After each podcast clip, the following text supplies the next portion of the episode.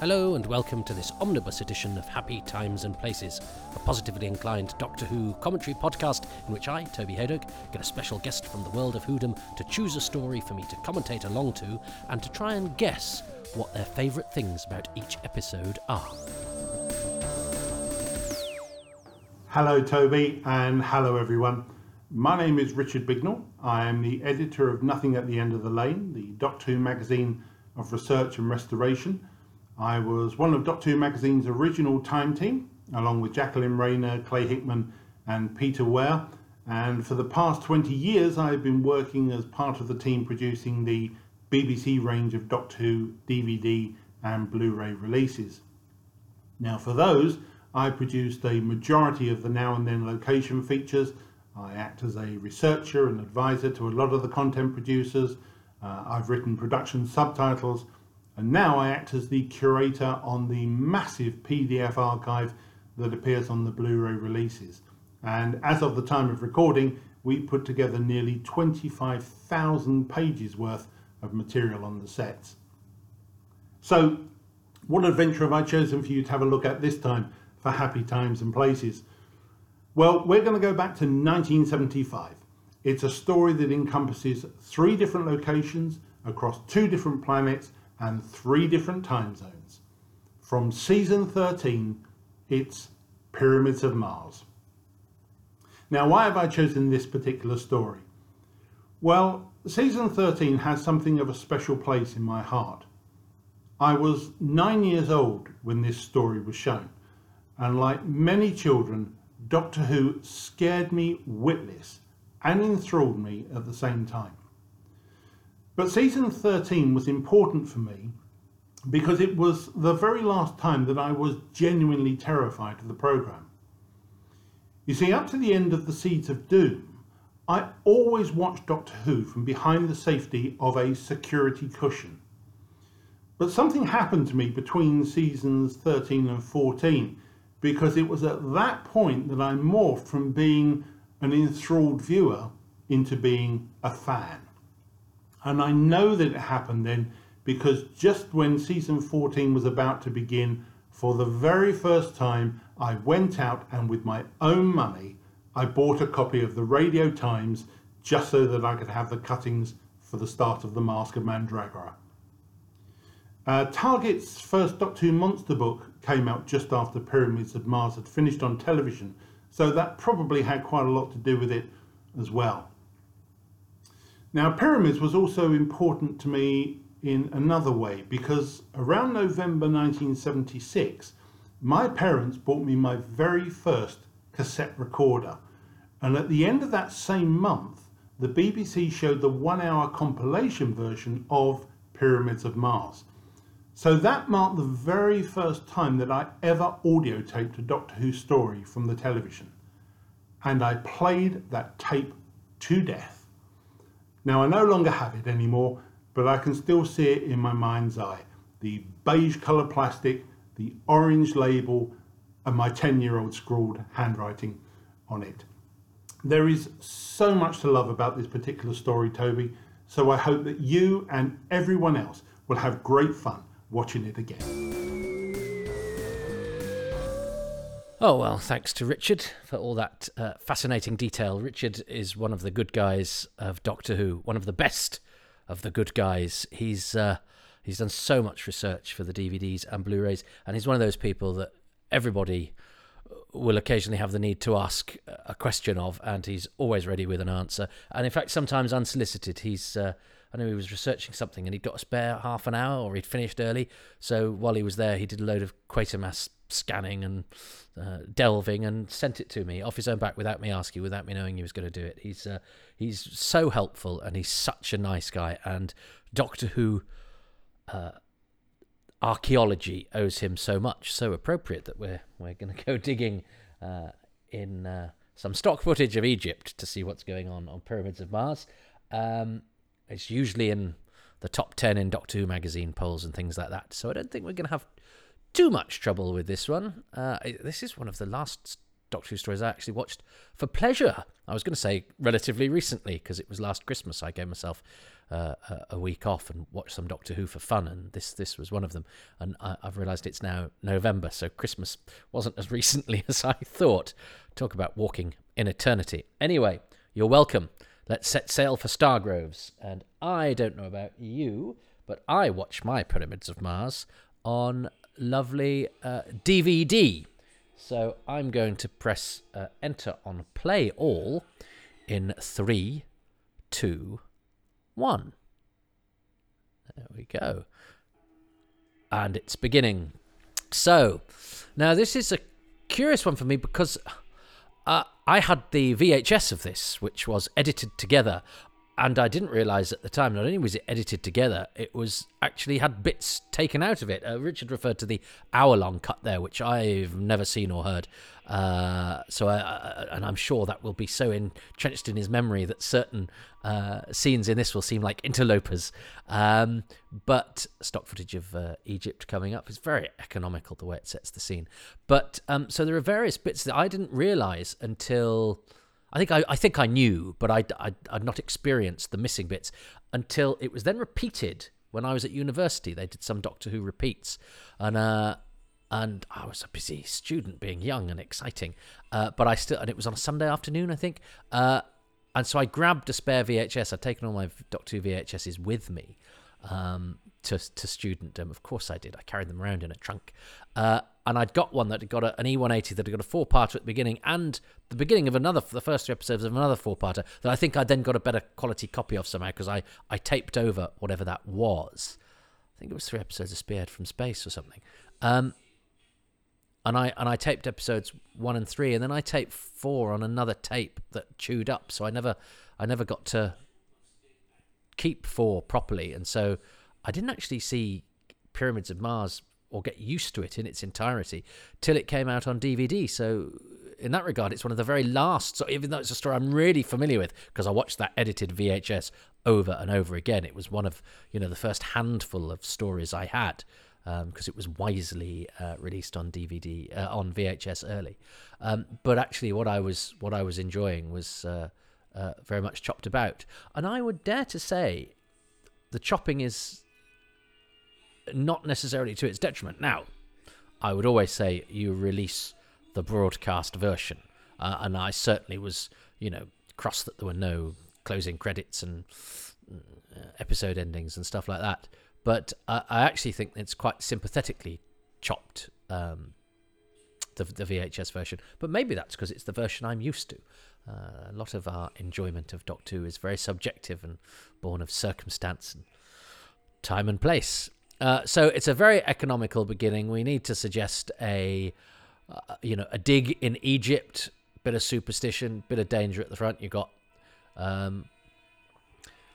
2 speaking actors, Vic Tablian, who's run off as Ahmed. He's done various bits and bobs, still around. In fact, he's the only human, he's the only, Sutek and a couple of his mummies are still with us, but... Rest of the human cast are gone, sadly. Tom Baker in this scene. Tom Baker and Elizabeth Sladen in this story are amazing. I adore this scene, that sort of drawn, solemn countenance that he has. I remember Doctor Who being sort of funny and a bit mad. And Tom Baker was the Doctor I grew up with. I'm too young to remember this when it first went out. And it was only rediscovering him later as a grown-up that, that sense of sort of universal melancholy, that sort of maudlin detachment that he has, that isn't boring, it's not dreary, it doesn't bring you down, it has resonance. He's got that wonderful voice, he's got that wonderful frame, but look, he's dressed as a lunatic, but the costume works, it's not zany, but it's a bizarre alchemy, isn't it? And look at, yes, he snaps at her, but there's never any sense that these people are squabbling in an annoying fashion. Even when they're arguing, I know there are some people that think Sarah says the F word there. No, she doesn't, and they would have cut that out or made her retake it if she had. She just goes, ah, in that way that Elizabeth Sladen does. And this bit's brilliant as well, the materialisation. Sutek, I think, never quite looks as good as that again, because is that projected from film? It's just a better, the mask just, or whatever it is, looks very good there, in a way that doesn't quite sustain when we see it in the cold light of day. So beautiful close up of her looking terrified. But even though he's sort of testy and grouchy at her, it's, as I say, it's not sort of infantile squabbling that passes as characterization. This is a sort of real relationship, and she reacts to it in that she sort of goes, she behaves as if, well, I'm sort of used to this, and this is the price that you pay for, you know, traveling around with an eccentric Time Lord. And it's sort of water off a duck's back to her.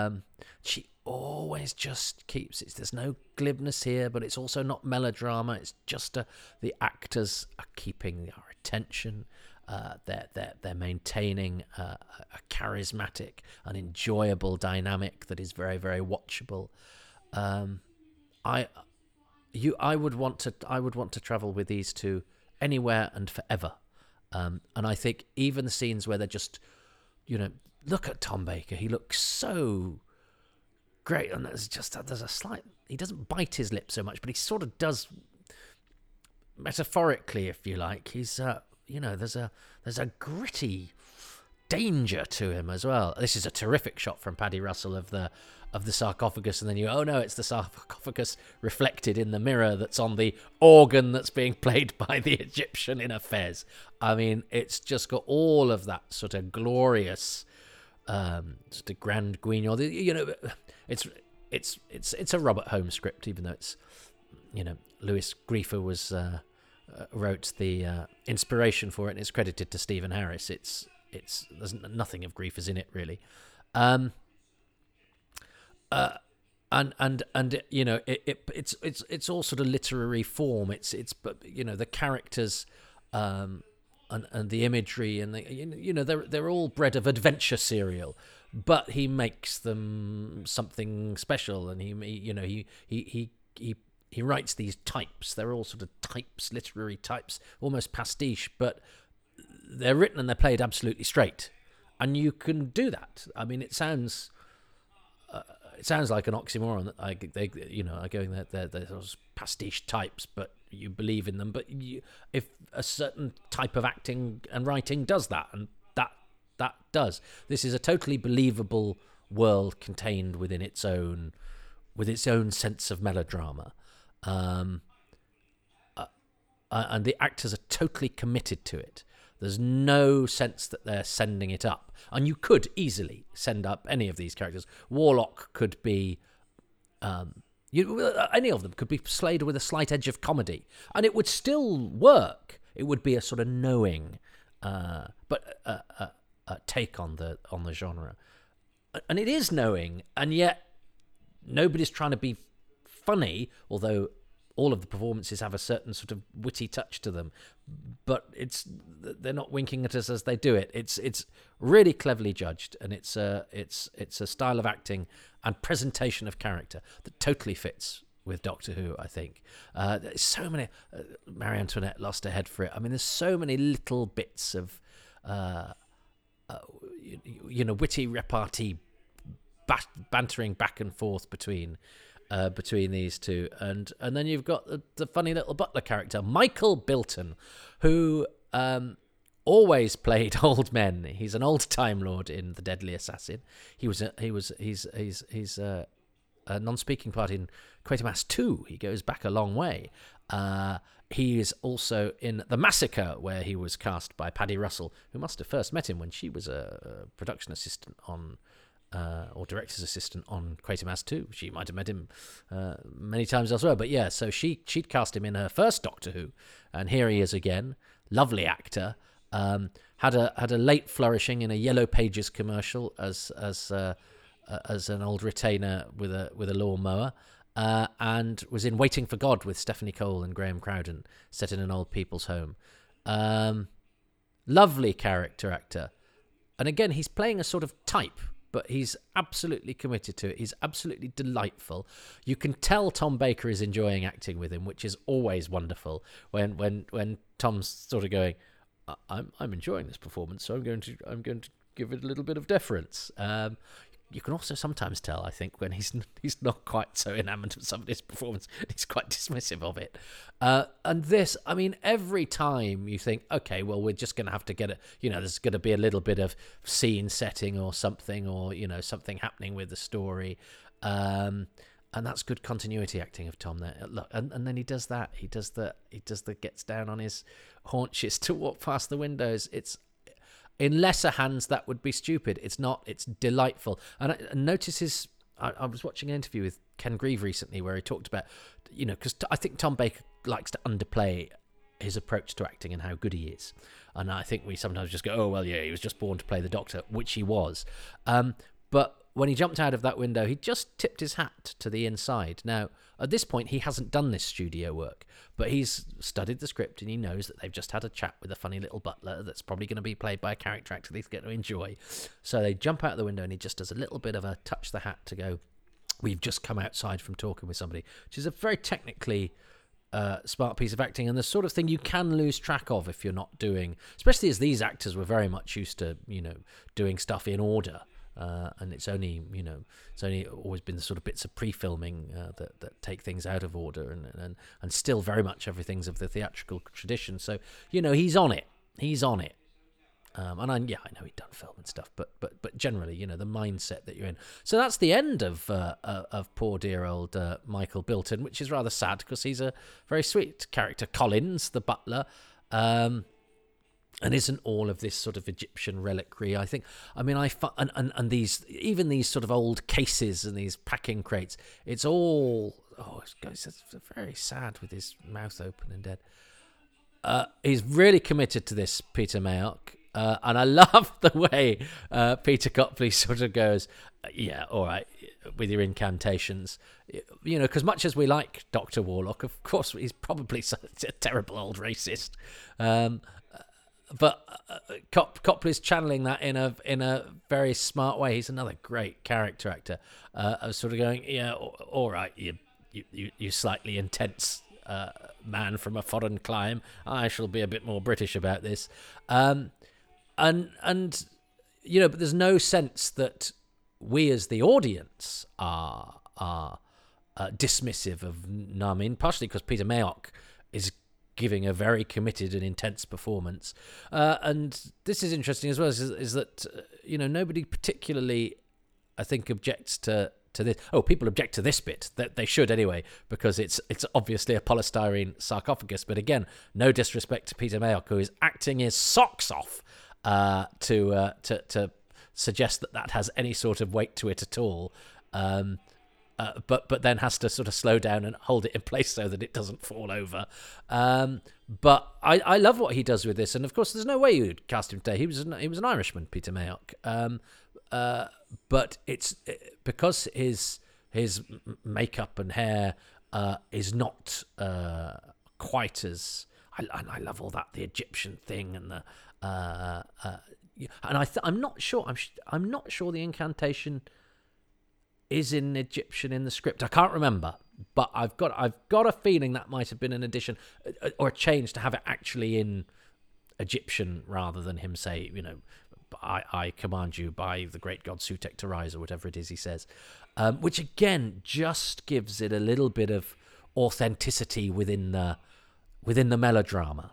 But it helps the melodrama because not being in English, it gives it a certain authenticity and a certain, you know, strangeness to us, but because he delivers it so well, it's authentic strangeness, even though it's probably hokey and nonsense and who knows if he's pronouncing it correctly, but it doesn't matter because they do it well. But because he's not as sort of blatantly under makeup as John Bennett is in The Talons of Weng-Chiang, and I'm sure I will talk about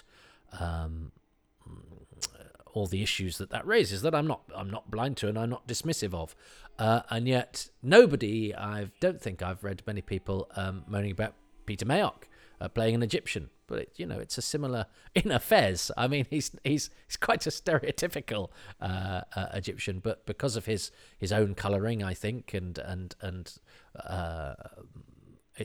because it's less blatant a transformation. You know, we sort of let it go. Interesting. I say none of that with any judgment. because I think we can discuss historical depictions in television like adults without getting cross. We can't change what happened then, and that things happened then that we wouldn't do now. But it doesn't mean that the people that did those things then were bad, because they were at a time when that's how things were done. And hindsight is always 20/20, and sometimes I think you don't realise. I think it's fair to say you don't realise until you, well, you know, I mean, yeah. I think I've got things to say about that side of things that I'll talk about with Talons of Weng-Chiang, because I've also got a very interesting guest doing that one. So let's leave that to Talons, because also it's 6 parts, and I've loads loads of time to cover it. I love all of this shot. That shot of the mummy. I think the mummy costumes are great. Just having the bust. I don't know why it makes it seem like an alien version of a mummy, but the idea of having robotic mummies clambering around the woods. I mean, it sounds almost as daft, not quite as daft as Yetis in the Underground, which is another of Doctor Who's great moments, but it works because everybody plays it properly. A lot of this stuff was cut, wasn't it, in the VHS? A lot of this chase, well, and actually it doesn't need it, you know, and you wouldn't have this level of footage of this chase today. I think Elizabeth Sladen is beautiful, and I think she looks fantastic in that costume. And it's a nice reedy little. It's not a guiro, is it? But it's a something or other, bit of percussion from Dudley Simpson. And yeah, it doesn't lose anything from having this cut, apart from the fact that it's really nicely done. It's really beautifully directed, and it's very, very tense. And so I perhaps only don't miss it because I was used to it not being there. Lots of blood on Warlock's hand as well. It's not often you see red blood in Doctor Who. And so we haven't had actually that much plot at all, but by God, it started as a lick, hasn't it? I mean, the doc, we've had a great Doctor bit of a they did get the they got the apparition in the TARDIS. So you go, oh, something's afoot, and then they land and they're straight into the adventure. It's funny though, because I remember watching this with my well, we can talk about him in a bit. I'll carry on my thought because I'm told I interrupt myself too often. Watching this, and my brothers, who are older than me, had long since dismissed Doctor Who, and you know, current Doctor Who is terrible and it wasn't as good as when they were younger. I remember when I got this on VHS and had this on at home, and one of my brothers sort of came in and started watching it, and he said, "Yeah, you see, this is when Doctor Who was really good," and at a time when people were were starting to look at older stuff and mocking it. You know, that was a real. You know, that was a real affirmation. Oh my, but more Egyptian or pretend Egyptian. It just works, and all of this imagery, and it's an excellent design from Christine Ruscoe. But then, a few years, not long after that, I had some mates round. We had a party. You know, we had probably 6 or 7 of my closest friends from. 5th form, yeah, 5th form. No, it was 6th form college, and we had a boozy night. And then I did what I do is I put a bit of Doctor Who on the next day, because it was my mission to transform everybody into a Doctor Who fan. It was my dream for my friends to go, "Toby, you're right. This is the best program ever. Tell me about the history of the Time Lords." And I remember them watching this, and with my brother's words echoing, you know, ringing in my ears. This is good Doctor Who. They laughed at the mummies. They thought Peter Copley was a bad actor, and I realised that even my closest friends would never quite understand me. And they were all drama students as well, so it made me. It made me worried for the future. I suddenly realised that not everybody saw things through the same things that were absolutely clear as a bell to me, that Peter Copley is a great character actor and that those mummies are scary and a great rendition of, you know, fear placed very effectively and well designed into a children's adventure serial with just the right level of plausibility and menace. And they just thought that it was rubbish. Tom Baker is at the height of his powers in this. And he's quite horrible, and he's quite alien, and yet he's radio emissions from the stars, and he's an alien. Tom Baker's Doctor is an alien, and I love that sort of sense of vague quiet amusement he gives to it. I'm sure you don't, but it's very nice of you to try. I mean, I could just spend all day saying how much I love Tom Baker, and this isn't nostalgia on my part, because, as I say, my initial memories of Doctor Who come from after this. So the Doctor I remember really is from season 17 and season 18. But it was just a joy to go back and to discover just how much detail he brings to it, just how interesting an actor is, just how committed he is to driving the drama, keeping the character flowing. And poor old Lawrence Scarman, the way he fans it with his hat. And this costume is brilliant. Because it's a wacky costume without being wacky. It's a costume nobody else but him would wear, but that actually fits in with wherever he lands. You know, he's not like Colin Baker or even Sylvester, whose costumes I think are a little just self-consciously wacky. Sylvester's gets better when he sort of tones it down and wears the duffel coat and things like that, but it's still a costume. I sort of buy what Tom Baker wears as clothes. And I certainly think, it's always better when the Doctor retains a silhouette, but doesn't wear the same thing week in, week out. It's not unlike poor old Peter Davison, whose costume is excellent. It's an excellent design, but it's a costume that rarely changes. And isn't that? I mean, that's very sweet that poor old Lawrence Scarman has this machine that he's made that's brilliant, because he's invented the radio telescope, hasn't he? So he's really ahead of his time. I don't think that not enough attention is given to that. That actually the world, because of the events of Pyramids of Mars, is denied a technological wizard. Who gets treated fairly abominably throughout. Beware Sutek. I mean, even with two words, Tom Baker can convey the magnitude of the danger, can't he? And I love that Sarah, you buy that Sarah knows this. I don't know why Sarah is a journalist in her particular field.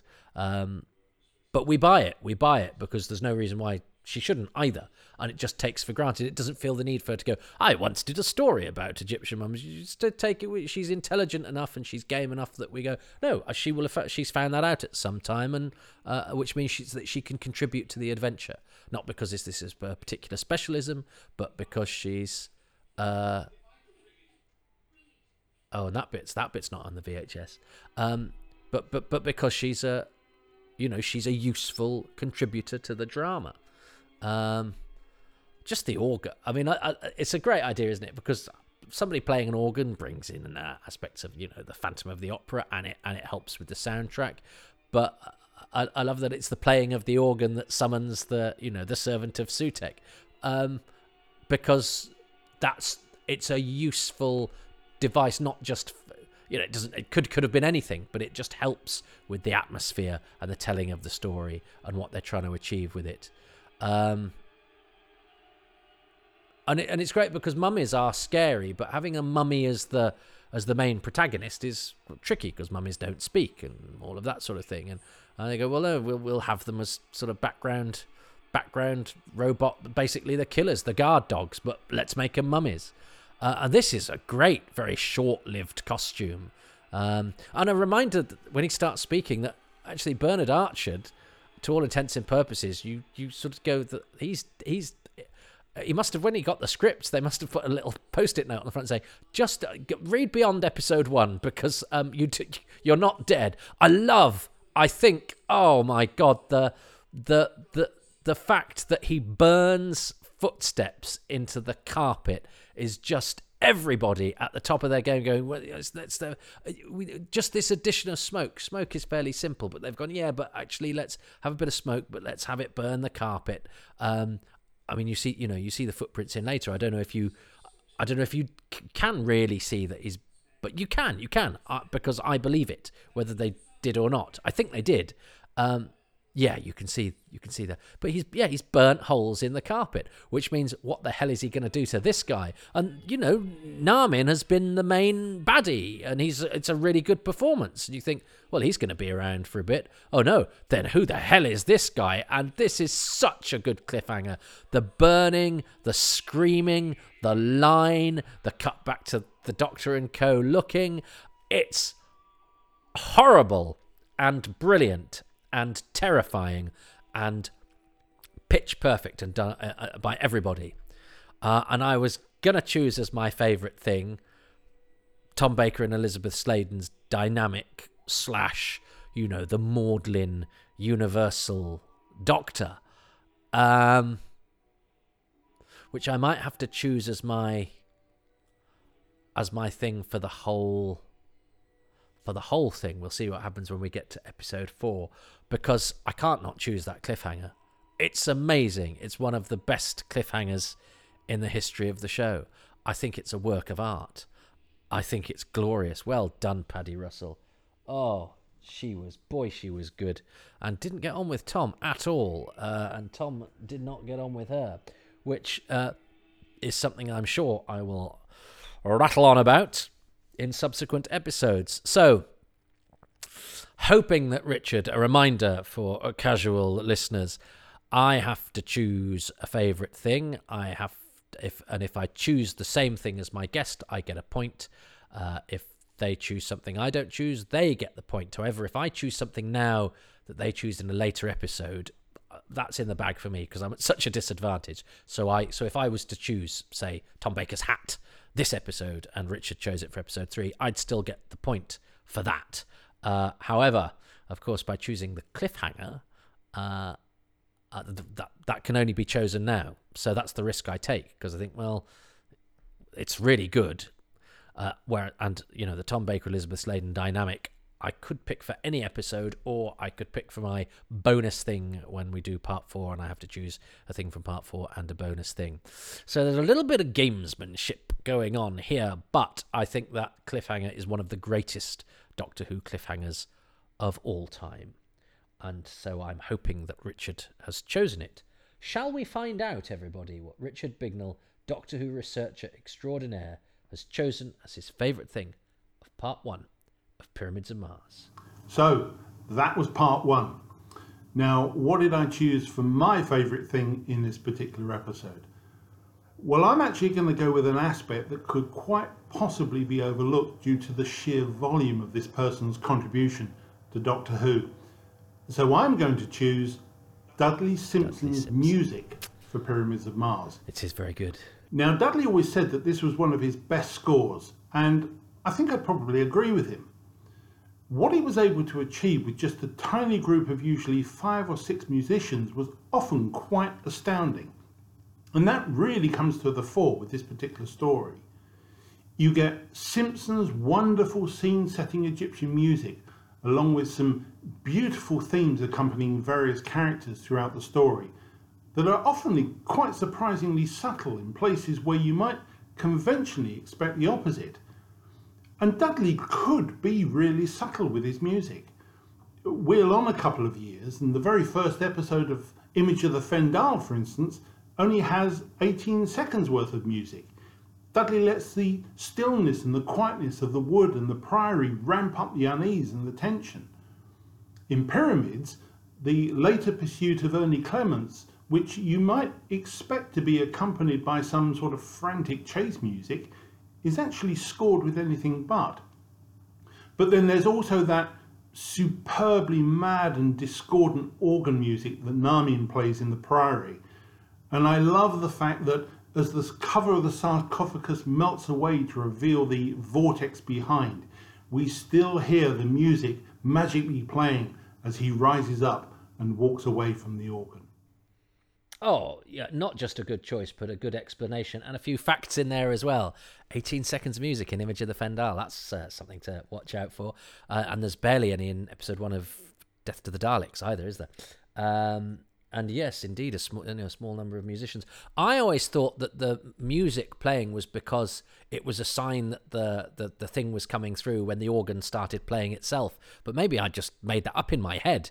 I like my suggestion. I also like the suggestion that it's the incidental music picking up from where Namin left off. You can choose either of those things. Either work, and the music helps. But Richard didn't mention that I did during that was that rattlesnake music during the chase, that very bare minimalist stuff, which is really, really effective. Yeah, Dudley Simpson, good choice, but I couldn't not mention that cliffhanger. Well, look, thanks to Richard. So he's one up on me, and it means because some of you might have been thinking, well, hang on, Toby, if you choose something for episode 1 and he chooses it for episode 3, you get the point. How's that? Well, because also it means I now can't choose Dudley Simpson because it's been taken. So that's why. I mean, right to the Ombudsman if you don't like the point system. Thanks to Richard. Do check out his work. He does the Now and Then documentaries. His Doctor Who Location book is absolutely fantastic. But just if you see him online anywhere, follow him on Nothing at the End of the Lane. Just tip your hat to him, give him a thanks, because honestly, the scholastic world of Doctor Who would be not quite so learned without his distinguished and fastidious research. And he's not one to blow his own trumpet, or indeed play his own organ. That sentence went to a place I'm not quite sure it could have done. Oh dear. Well, I bring Toby's gift. I think Toby's gift of double entendre to all humanity. Not quite the same as the ending to episode 1 of Pyramids of Mars, but my own version. Thanks so much for listening. God, I love this story. Richard Bignell is a great researcher for Doctor Who, if you've seen any of the DVDs and Blu-rays, then you have benefited from his fastidious research. He's also a top fellow. But he's one ahead of me because he chose Dudley Simpson's music last week, and I chose the cliffhanger that we're about to see repeated before we get into the action of episode 2 of this most wonderful slice of Doctor Who. I hope Egyptian Gothic is to your taste, because we're about to get another serving as we press play in 3, 2, 1. So it's still a bit of a treat for me to watch this in episode form, because I only, as I say, I did for those Sunday repeats, but something happened to part 4, and I think because I was a bit annoyed because I'd not paid such close attention, I think, because, you know, life was happening and I had Doctor Who and I'd got the edited version anyway, and it was only afterwards that I thought, but yeah, I didn't have it in episode form, and, you know, in the olden days I would have got a brand new videotape and I would have, you know, made sure I preserved it forever, because I, you know, used to sometimes fantasize and think, well, what if everybody, they lost every episode of Doctor Who at the BBC, my tapes might be all that's left. But you know, I had other distractions, and so then afterwards, I was annoyed I hadn't paid proper attention, so I didn't even really watch the first 3 episodes because it was a sort of reminder that I'd messed up. So it was only when I got this on DVD, which is the DVD I'm watching now that I've had for, gosh, years and years. So beautiful death. Goodbye to Peter Mayock, who played Namin so well. He comes back in The Deadly Assassin, unrecognisable without the beard or the hair, as a guard that's been taken over by the Master that tries to interfere with the work of Coordinator Engin and Castellan Spandrel in episode 3 of The Deadly Assassin. Solis the guard, and thereafter sort of disappears from the world of Doctor Who, having done 2 in close proximity, not for the same director. Interesting. He just sort of was around and wasn't, you know, doing an awful lot of other telly, which is interesting. And I think everyone presumed he was around, and then when they were researching the DVD, you know, they thought, let's interview this guy, and they found out that he'd passed away, sadly, so relatively young. Don't know that much about him beyond that, apart from that he was an Irish stage actor. So I like these mummies. One of them is the main mummy is a guy called Nick Burnell, who had a very decent career. And Nick, I did a commentary with him for Phantom Films on this, and he passed away shortly after. Sadly, he was a nice man, but he played Patrick Cargill in a play about Tony Hancock that had Alfred Molina in. Was it called Hancock's Last Half Hour? That might not be the title. Google it. And he was in a low. He was in all sorts. He had a decent career, but this was one of his first jobs. But yeah, he's gone now. But the other two mummies are Melvin Bedford, who pops up again for a different director in a small part in Planet of Evil, and Kevin Selway, who I would have known nothing about were it not for the fact that somebody who I'm in touch with on Facebook or Twitter shared a hospital ward with him. And they got chatting, and he was a guy who was in Doctor Who. So isn't that funny? I'm not taking you to an awful hospital ward where nobody got out. It was they were in hospital, and they've since left, and everybody's fine.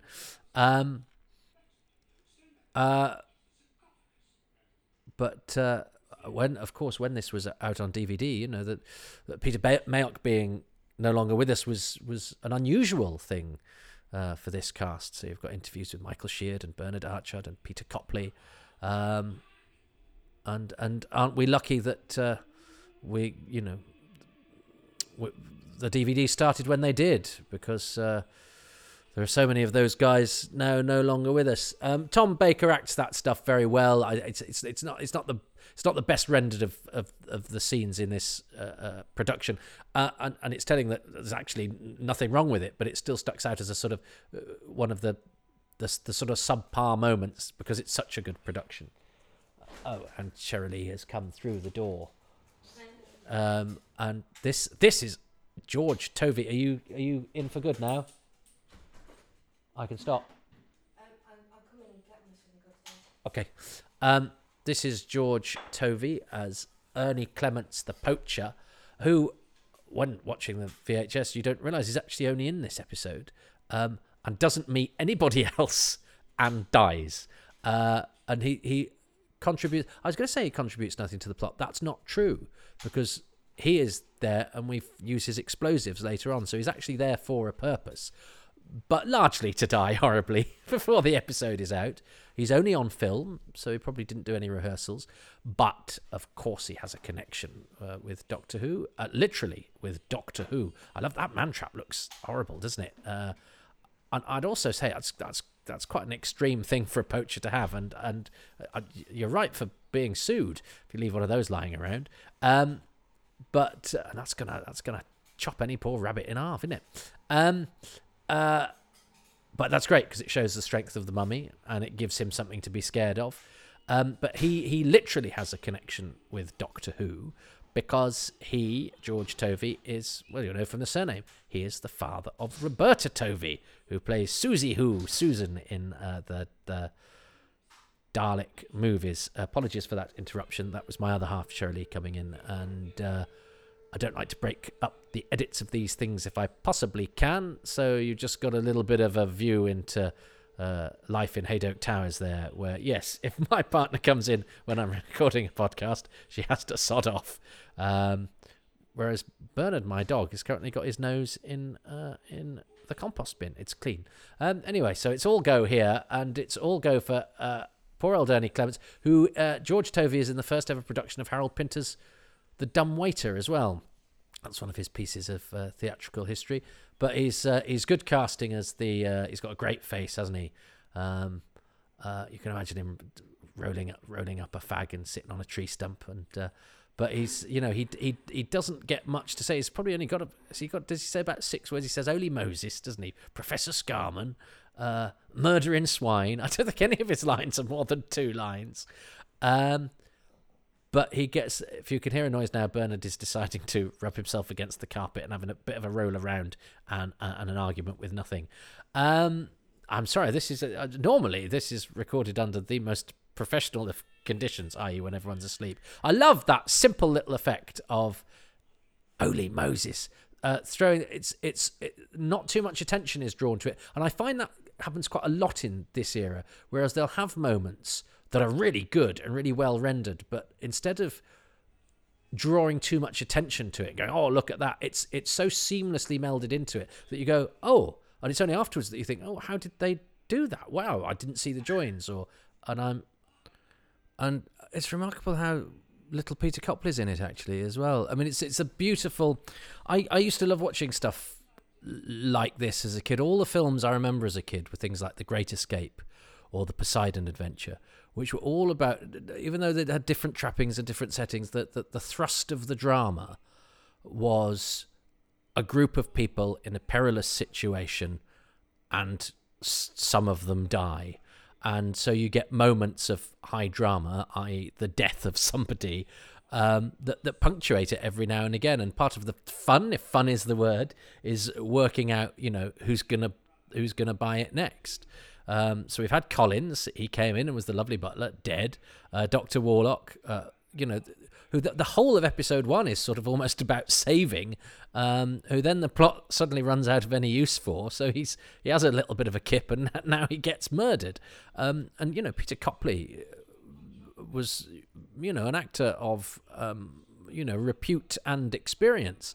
So it's quite remarkable how small a part this is, but it's not a small part. It's a really decent part, and he plays it well.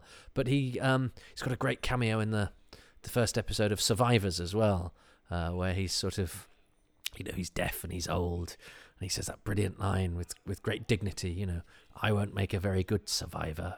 Your heart breaks, and it's again that sort of stoical thing that we can do in the sort of drama and with the sort of actors that we have, or certainly had from this period. I noticed when Survivors was remade, my drama school friends thought that was awful. I think that's absolutely fine, and I think because he moved his arm, and they're all, I thought his arm was hurt. And he said, why are you looking for stuff? And I think if you were imperiled, even if your arm was in a sling, you tense it. Do you know what I mean? And again, I think you have to be very ungenerous to sort of be. I don't know why people watch things to look for things that, if they gave them the benefit of the doubt, wouldn't take them out of the drama, but instead prefer to look for the thing that will take them out of the drama. What does that mean? You've got one up on the people making the fiction. You know that it's fiction. You pointing that out and sort of willfully, knocking the suspenders off your disbelief is no, but there's no victory there, or it's a hollow one. I do wish that mummy was tucked in at the midriff, or it'd take a bit of bandage round. There's me doing.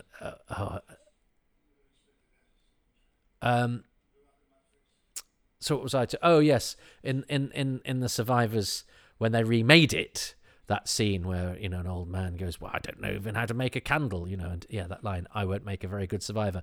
The parallel character was an Outward Bound guy, played by a good friend of mine, Francis McGee, who basically went, oh yeah, I've got a tent and I can live off the land. This Holocaust won't make much difference to me. And you go, talk about undermining the very serious that you've created by having a character go, yeah, I'll be fine. You go, what? That's completely not the message that you want to be conveying to the audience. You want to be going, this is awful. How will we people that have become so reliant on technology cope with even the basics and the most fundamentals? So you go, here's an Outward Bound guy who's just going to live in a tent, he'll be all right. I mean, cloth-eared. But don't get me started. Well, you just have. Tom Baker's very, very an etheric impulse. He does all the sort of scientific mumbo-jumbo with such conviction, and they manage to make the words, I don't know, somehow trip off his tongue as well. Holmes has such a good ear for the sort of the language of melodrama, so that it all sounds great and real. See, these ones they're tucked in. They're not coming loose at the. That last one is a little bit. Oh, and we haven't even mentioned the brilliant Bernard Archard. Oh, poor old Peter Mayock gets to play a corpse this week. There are very few. Oh, no, they were a bit untucked at the back. There are a few actors that die at the end of episode one. I can think of Martin Court in The Seeds of Death. Nick Zaran, he's at the end of episode 4, I think. I've mentioned this in the Seeds of Death podcast. In The Space Pirates, who die at the end of episode 1 and come back as a corpse. Sometimes people get replaced. Bernard Holly at the end of Tomb of the Cybermen 1. But sometimes, like at Balan in The Dominators, they actually replace the actor having done the cliffhanger, so they don't have to pay him. I love this bit. I used to look at Tom Baker's face. He's so good. That anger, that danger. But I love this relatively, you know how they do it. And that's why he's walking a bit funny, is because he's walked backwards and turned around, and they've discharged the shot. But it's so well done, and it's sort of simple, but it's not, because it's seamless. And again, it's done without too much fanfare. It's just like, this is the sort of thing that happens, and it's a clever cut from the film of George Tovey to the studio exterior, if you like, of the shattered glass and that wonderful cadaverous face of Bernard Archard, who is so coldly menacing. Oh, the holes. That's the first time I have noticed that the jacket doesn't have it. Oh, no, because the hole closed up. Yeah, no, that's fine. That's fine. See, I'm the ghosts of my old sixth form college friends are dancing in my memories. I love that bit where the effect of the shotgun going back in. It's not just that this is a good... they talk about Paddy Russell being an actor's director, and the acting is flawless in this. I also think it's a brilliantly designed show. I think Christine Ruscoe has done a fantastic job. But it's the sort of stuff that the BBC does very well. But the merging of the sort of futuristic and the ancient Gothic and the historical setting. It's it's almost three different time zones, really, even though the mummies sort of represent even two, because they're futuristic, but they're also from the past, and they're from the past even in this setting that we're in the past in, if you get my drift. And it all merges together so well. So there's incongruity, but a bit like the Doctor's costume, it all is of the same universe. It all somehow sort of fits. And I mean, it's like The Web of Fear, which I have invoked. What Pyramids of Mars is about doesn't actually stand that much scrutiny, but I couldn't give two hoots because it's done with such conviction. And I think sometimes, the great trick of Doctor Who is to paper over the cracks, and I think, much like some modern politicians have realised, we don't have to pretend we're nice. Let's just be horrible, and people will forgive us if they like the cut of our jib. I think this story doesn't go to great lengths in terms of its story and its and the script to hide the fact that it doesn't bear much scrutiny in terms of the plot, but it trusts the way that it tells its story, that we don't really think about the fact of going, well, this seems a very... how come he's got all the bits to build the rocket, and if he can give them the bits to build the rocket, how come he can't? Anyway, it doesn't matter, and because it doesn't really matter, because you follow these two characters so willingly, and you buy into the production 100% because of the quality of both. And this is it's funny, this bit. I know Russell T Davies was going to have an element of this, or was going to actually replicate this scene in one of his episodes in the first year when he brought Doctor Who back. It's seen as a key moment. It's funny because I never sort of needed it. I just took on trust that, if where they are now dies, that wipes everything out. So but I know people view this scene as very important, and it is, and it's very, very well done. And I love that model work. It's again, this period of Doctor Who even has, for just a split second moment like that, it's really well rendered. The CSO is very good. The model is very good. I'm from 1980. Let's not even get started on the whole 1980 business. But it's just for the questioning audience. It's a very clever way of just going, so don't ask that question again. So I suppose in, 12 years into the show to go, it's just by the way, in case you were wondering. And then if anybody asks later, they go, oh no, there was an episode back in 1975 where they got that covered. So it's, yeah, I suppose it's useful. But, time travel, it's helpful if you don't think about it too much. Again, just go with the adventure. We could have, we could spend ages sitting around and explaining a reason why. But should we not just get on with the adventure? So actually, that's a very economical and useful sort of stopgap just to go, yeah, in case you were wavering. I think that's a brilliant shot of those two mummies and poor old Ernie Clements. But this, I remember my school friends hooting at this because I don't know. I think the gate is good. And bless them, because that's hard terrain and they can't really see. He nearly goes over then, but they're sort of in sync as well, and that's hard to do in a big mummy costume on a sort of incline like that on probably fairly bumpy terrain. And I think they're a great image. And he's going to bang into the wall, poor guy.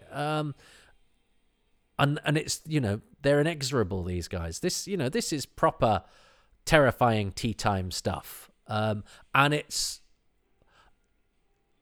the mixture of past and futuristic that I think that Doctor Who does so well.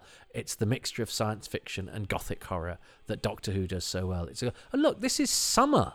This is bright. This isn't darkness. This isn't moonlit, which would be so expensive and hard to do. And yet it's still terribly creepy and terribly scary. It's sort of counterintuitive.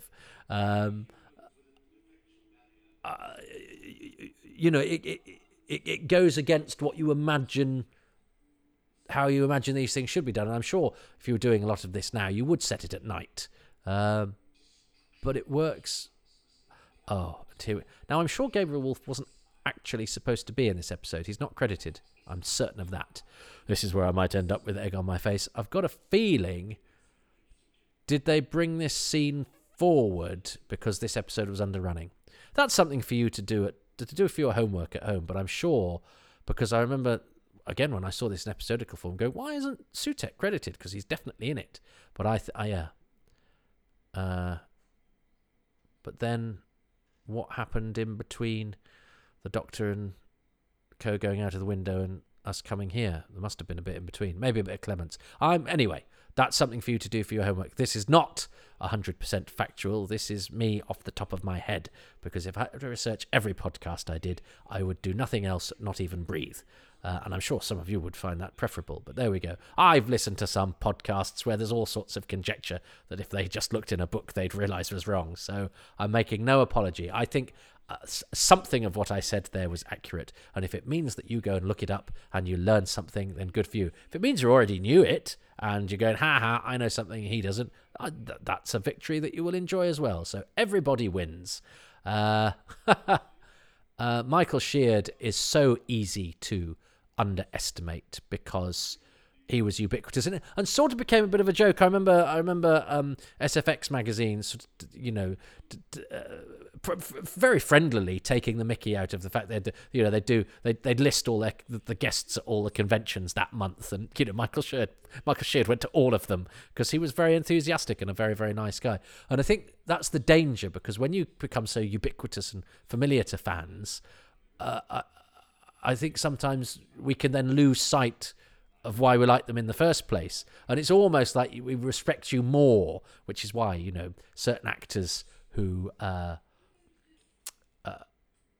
regulate their appearances, it's part of Peter Kay, the comedian's appeal, is that he knows that people can get sick of you. So he very much chooses his moments. Whereas Michael Sheard chose every moment to go to every convention if he could. And he's look at that cutaway shot of him, hearing and he's the traditional helpful associate character, except Doctor is really horrible to him and gets quite annoyed by him, and he dies, which you know, and in a lot of stories, his character, he would survive. Clements' death is quite. I remember this being written about as you know, pretty startling. You know, he's crushed to death between the mummy's tits. But again, my friends found that silly, and in fact, I think my sister watched it with me once, and she said, "Oh, did he die because you hear the gunshot?" And then, you know, he falls forward. Oh, did he get shot then? So, and I'm going, no, it's a gruesome moment where he gets crushed to death. So having read about it as this, you know, great scary moment, other people witnessing it was always a bit of a disappointment to me, but it is it's a pretty grim death, isn't it? And they do it as, you know, they do as much with it as you can at a Saturday tea time. She holds that quite a long time because, of course, I'm not used to the cliffhangers. Well done. She kept acting. You'd cut away from that slightly quicker, I'd say, these days. But yeah, the crushing. So Ernie Clements, bless him, doesn't meet anybody else and just spends the whole thing being chased or in trouble or banging into a force field. But I remember he's much higher on the credits on the VHS compilation. He's bottom, because of course Sutekh does not get a credit. I was right. See, I haven't even seen this one that much, but I knew Sutekh wasn't credited on episode 2. But George Tovey is credited, I think, third after Archard and Sheard on the VHS compilation, whereas he's actually near the bottom there because it's a very, very small part. Anyway, nobody cares about that apart from me. But yeah, he's that's bless him. That's his one contribution.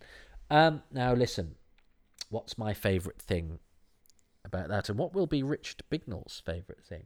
Will he choose the Ernie Clements subplot, which serves? You know, it absolutely works for all the short screen time that we spend with him. You know, he provides us with the person whose explosives are going to be used in the next episode. He shows us that you can't escape. By the way, I haven't even talked about that. The fact that, brilliant, we're all enclosed in this particular space. So, you know, we can't get away even if we wanted to, except to 1980, which has been destroyed because we haven't done the business here. So that's a really good way of saying, you know, you got to stay here and possibly die. And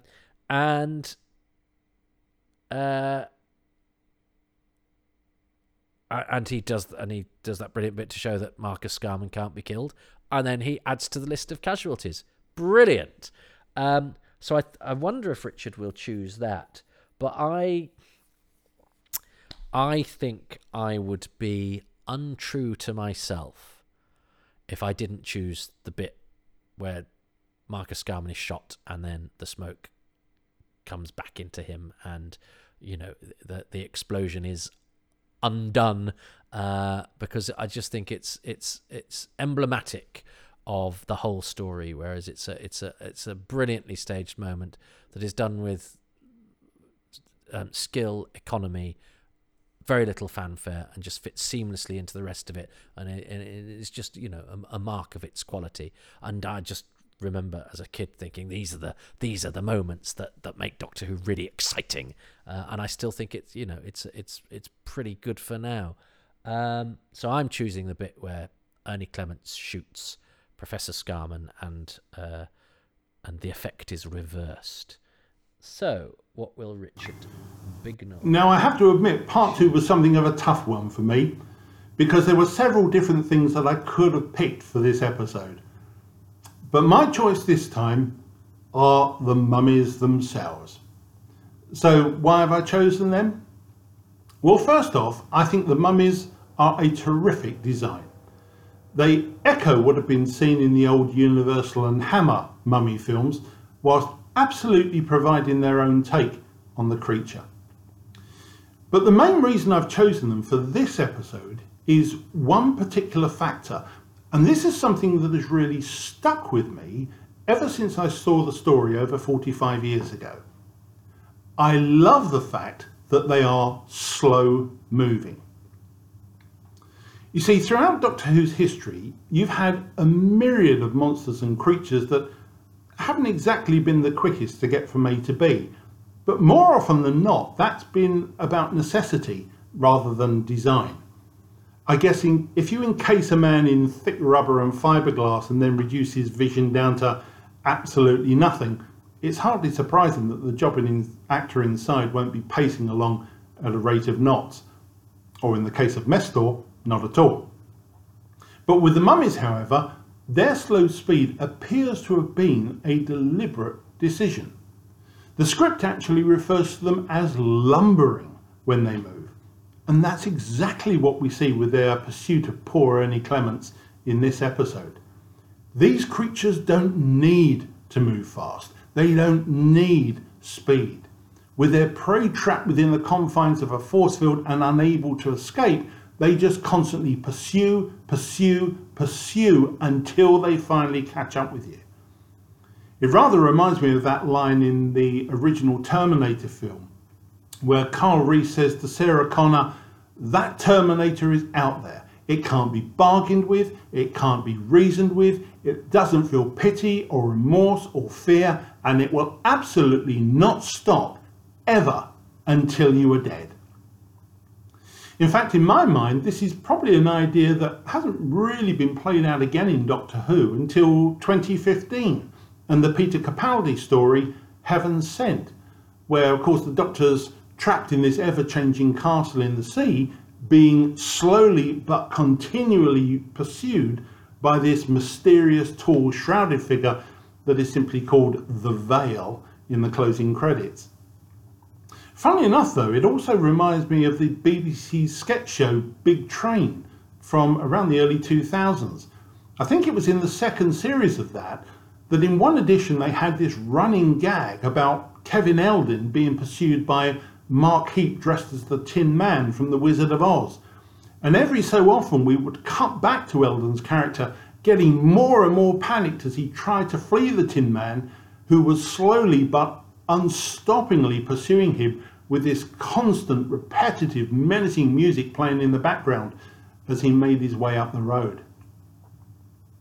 Back in 1975, I found the mummies catching up with Ernie and then crushing him to death as they body slammed each other against their angled chest. Absolutely horrifying. And then of course the gun goes off and the mummies pursue the Doctor, Sarah and Lawrence Scarman back to his lodge, where they are trapped in a terrifying cliffhanger. Now of course the mummy service robots run throughout this story, but it's really in part two where they really come to the fore, and that is why they are my favourite aspect of this particular episode. Oh, he's good, isn't he? He's really thought about this. And of course he can absolutely quote accurately Michael Bihn's speech from the Terminator. Of course he can. And then cross-reference it with Big Train. This guy knows what he's talking about. He's right about the mummies. And of course they kill Ernie Clements just before the end of episode 2, so he doesn't have to get paid for another episode. And we don't see his corpse later on, unlike Namin's. Yeah, and I think, yeah, he's right about the mummies, and I hadn't thought about that, you know, the slow, inexorable thing. And of course, because we're surrounded by a force field, it doesn't matter if they're slow, because they won't tire, and we've got limited places to go. They are a really good design, and I love that Target book cover, the original one that has it as the central image with the Doctor and with Sarah with the gun. That, you know, that was the stuff that you looked at and went, this is when Doctor was, you know, really grown up, and it is. Grown up for tea time melodrama adventure, you know. It's there's nothing phony about it. It's you know, it's staged with absolute commitment, and that includes the design of the mummies.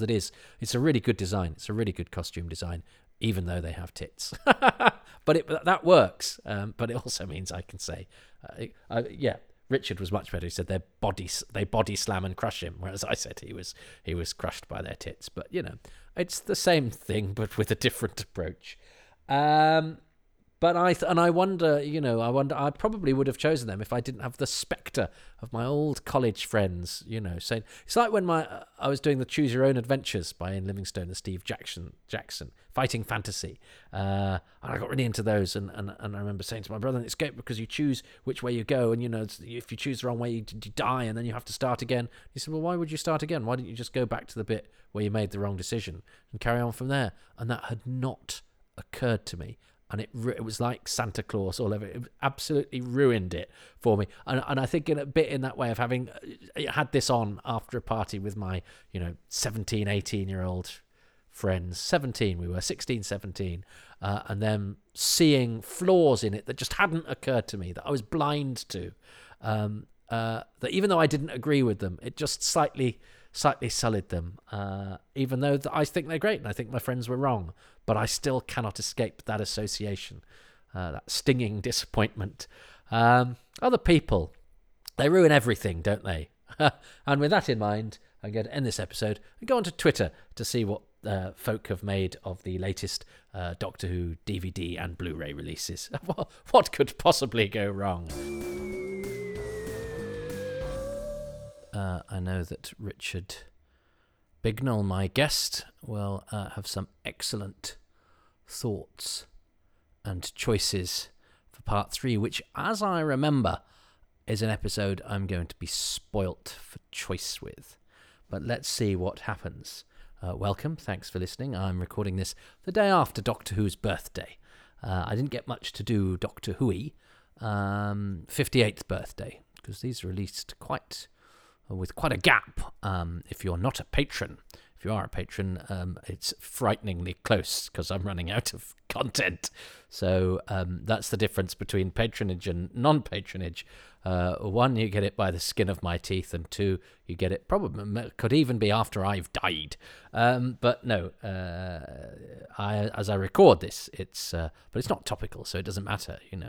I'm not going to go, oh, Marcus Scarman is as mean as the current Home Secretary, Priti Patel. And then by the time you get to this, there's been another 3. Well, we can but hope. Sorry, I don't normally do politics, but I think she's quite grotty. Now, I do politics. I'm very political, but not in Doctor Who podcasts because it can distract us from what we're about, which is about celebrating Doctor Who. I'm not really actually that cheerful or positive a person either. I'm doing that for these podcasts too. But anyway, let's not get bogged down in all of that. Part 3 of Pyramids of Mars, which Richard Bignell is going to choose his thing at the end of this episode. And I'm on episode selection on the DVD of Pyramids of Mars. Well, by the time you get this, it's probably going to be available in microchip form. But for now, I want you to press enter in 3, 2, 1. Yeah, it's a great story, this, isn't it? Pyramids. It's, although I'm going to let you into a little secret, I'm slightly worried about what happens when we get to episode 4 for reasons I will explain during episode 4, which is probably one of my least watched in its proper form episodes ever of Doctor Who. I think I've illuminated you on that in episode 1 when talking about how I acquired it and my main watching of it. Stephen Harris, of course, does not exist. I know a couple of Steve Harrises. So I don't think I've even mentioned Sarah's costume, have I? Which is terrific, and good job she was wearing it considering when they landed. And have I talked about the mummies? Nick Burnell, the leader mummy, sadly died relatively recently and had a good career. He played Patrick Cargill opposite Alfred Molina's Tony Hancock. I may have mentioned this in episode 1. I can't remember. This is the problem when I take a break. Kevin Selway was in hospital with a Facebook friend of mine, and Melvin Bedford. Yeah, I think I have mentioned this. It's okay. We're warming up. Tom Baker is waspish in this. He animated human cadaver. I love that dialogue.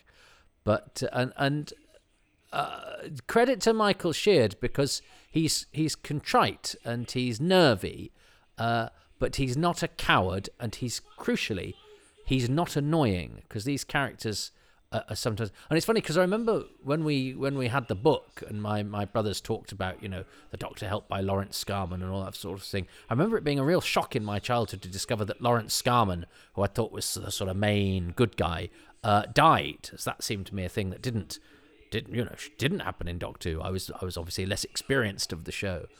And Gabriel Wolfe, he does so much whilst sitting in a chair, and he's quite sweet in the making of this, isn't he? Which I haven't seen for years, but I remember him saying, "Well, I thought everybody would just, I thought Bernard Archard was the main thing that everyone would like." And actually, Bernard Archard is superb. And when I first watched this and had this on VHS, it was definitely Bernard Archard's performance as the animated human cadaver. He seems to take that as his cue. Is a really good piece of work, and he was cropping up as the pathologist in Bergerac. I remember being quite pleased to see him, and in fact, I actually taped little clips of Bergerac because he was popping up in it, and I like to have clips of Doctor Who actors in other programmes because I didn't have that much Doctor Who, so I would watch these sort of just bits of Bergerac with Bernard Archard and Ian Marter, or Forever Green with John Abineri, and just watch those. It would be like, well, I suppose it's quite close to watching Doctor Who. God, the things we did. I mean, this will sound like gobbledygook to anybody from the modern era, where things are just... I wonder where those two lads are who are stand-in for Lawrence and Marcus in the photo. Probably long dead. If not, I shall interview them. I assume it's just a stock photo. They might even have been long dead then. Yeah, Bernard Archard, very good. I wrote to Bernard Archard and was surprised to get a letter back. I think because he always played these sort of stony-faced, big-jawed... Well, that's because that's what he looked like. But you know, if they weren't villains, they were quite sardonic characters. And I saw him very much as a heavyweight actor. I thought, well, there's no way he'll write back to me, and he absolutely did. And he sent me a signed photo, but his photo was from the 60s. I don't know if that was the one he was hawking about to casting directors, but anyway... So I have a signed picture of Bernard Archard. I was quite surprised to discover his partner of many, many, many years actually was listed in, I think, last year's Equity Journal as being dead, James Belchamber, the actor. And they were long partners for, I think, 50 years, and did ultimately get a civil partnership when they were allowed. Oh, poor old Lawrence Scarman. And of course, Michael Sheard was so well known to my generation as Mr. Bronson from Grange Hill, who was firm and stern and mean, and I think I've said before, we sometimes underestimate just what a good actor Sheard was, and he was almost too nice. He diluted his cachet by making himself too available. And also, he wrote about 73 volumes of autobiography, which I think is a trifle too many. The first one is very interesting. I mean, it's very lovely and conversational. Here's a tip. If you're writing a book, don't go, "Oh, I've just remembered. What's the name of that actor? I'll tell you what, I'll go and ask my wife. I've just popped downstairs and asked my wife, and she's..." We don't need any of that. We don't need... Just say, "I remember working with the actor," and say his name. I don't need to find out how you discovered his name. Maybe in a sort of rambling documentary where you're looking for something, but in a book, I don't need to see a process. This is a great episode, and it's counterintuitive, isn't it? Because this is green and sunny and breezy, and yet there's a doom-laden atmosphere. It's partially because of Tom Baker's very highly charged with, Dark Star energy, and Elizabeth Sladen, even though she is, she is subtle, and she has these lovely little humorous little ticks that she does. She's taken it absolutely seriously. I mean, that shot of Tom Baker just in the hat looking up at the camera absolutely loves him. And I love the fact that she sort of she gives as good as she gets without it being a spike, without it being an annoying row, a bit like Perry and the Sixth Doctor sometimes got a little bit too much sort of bickery. The Doctor's quite sort of terse and bullish with her, and she's like, "Yeah, all right," and she sort of dilutes it, but without sort of taking it on too much. It's a great dynamic. Around chisel, one wrong move, and you'll never... Never know the time again. It's full of so many good lines, this. Stephen Harris, Robert Holmes, you sure did know how to write Doctor Who. And you know, that's a fairly straightforward video effect, but it doesn't look too hokey to me. Sometimes try and, but you know, this shot here, this stuff on film out here could be broadcast today, I think, with no you wouldn't change very much about it at all. Okay, there's the inside of a thermos flask, but that works for me as well. In fact, probably kids today don't know what the inside of a thermos flask. Oh, you've probably cancelled them. Sorry, I'm trying to be an edgelord. But no, you don't know what a thermos flask looks like, I shouldn't think. Young people, my children don't. They lecture me on world politics. Can they make a cup of coffee? I don't think so. Anyway, that's a story for another day. That's a delightful scene, you know,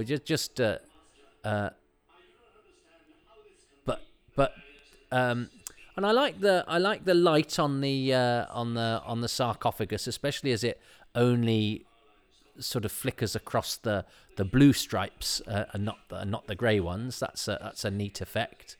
Yeah, that really works. I assume that's some sort of front axial projection, and it's working on the bit of the set that's painted that particular colour, which is I like effects that don't particularly draw attention to themselves until you, as I have done, then just think about it too hard. I don't think that's going, oh, look at this wild thing. It's just a nice piece of attention to detail.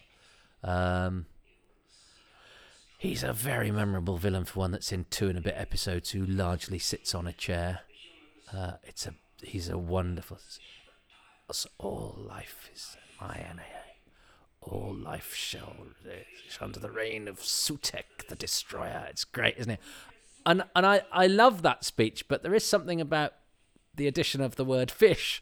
I don't know. And it's perfectly right. Why shouldn't he say that? But I do sort of think, yeah, animals, reptiles, fish. What fish done to? And I don't know why I select fish for. It's just quite a funny word, isn't it? Fish in that context, in a way that the other words aren't.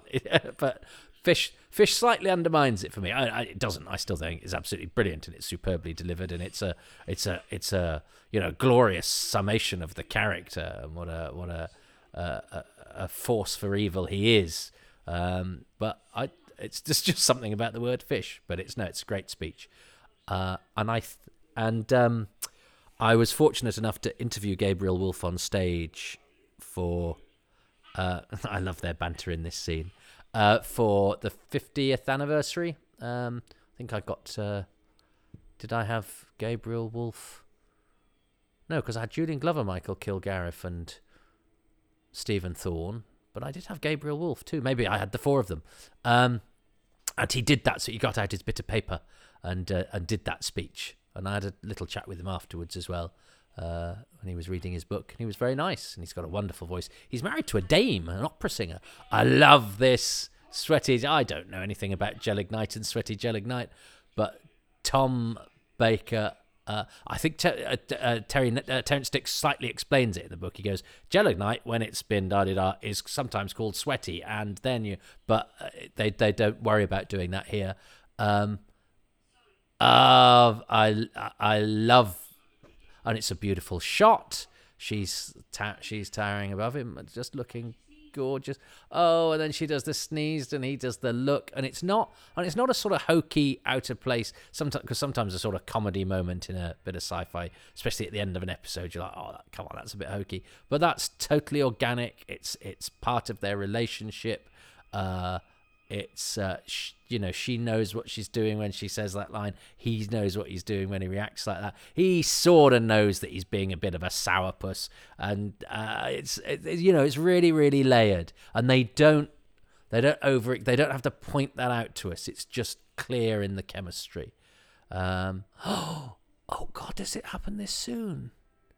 Oh, so you've just had that lovely bit of sort of unforced, natural comedy repartee between the Doctor and Sarah in a scene that I used to play over there. I used to love. God, I used to watch this all the time, the VHS. And then, oh, the camera zooms in, doesn't it? Yeah.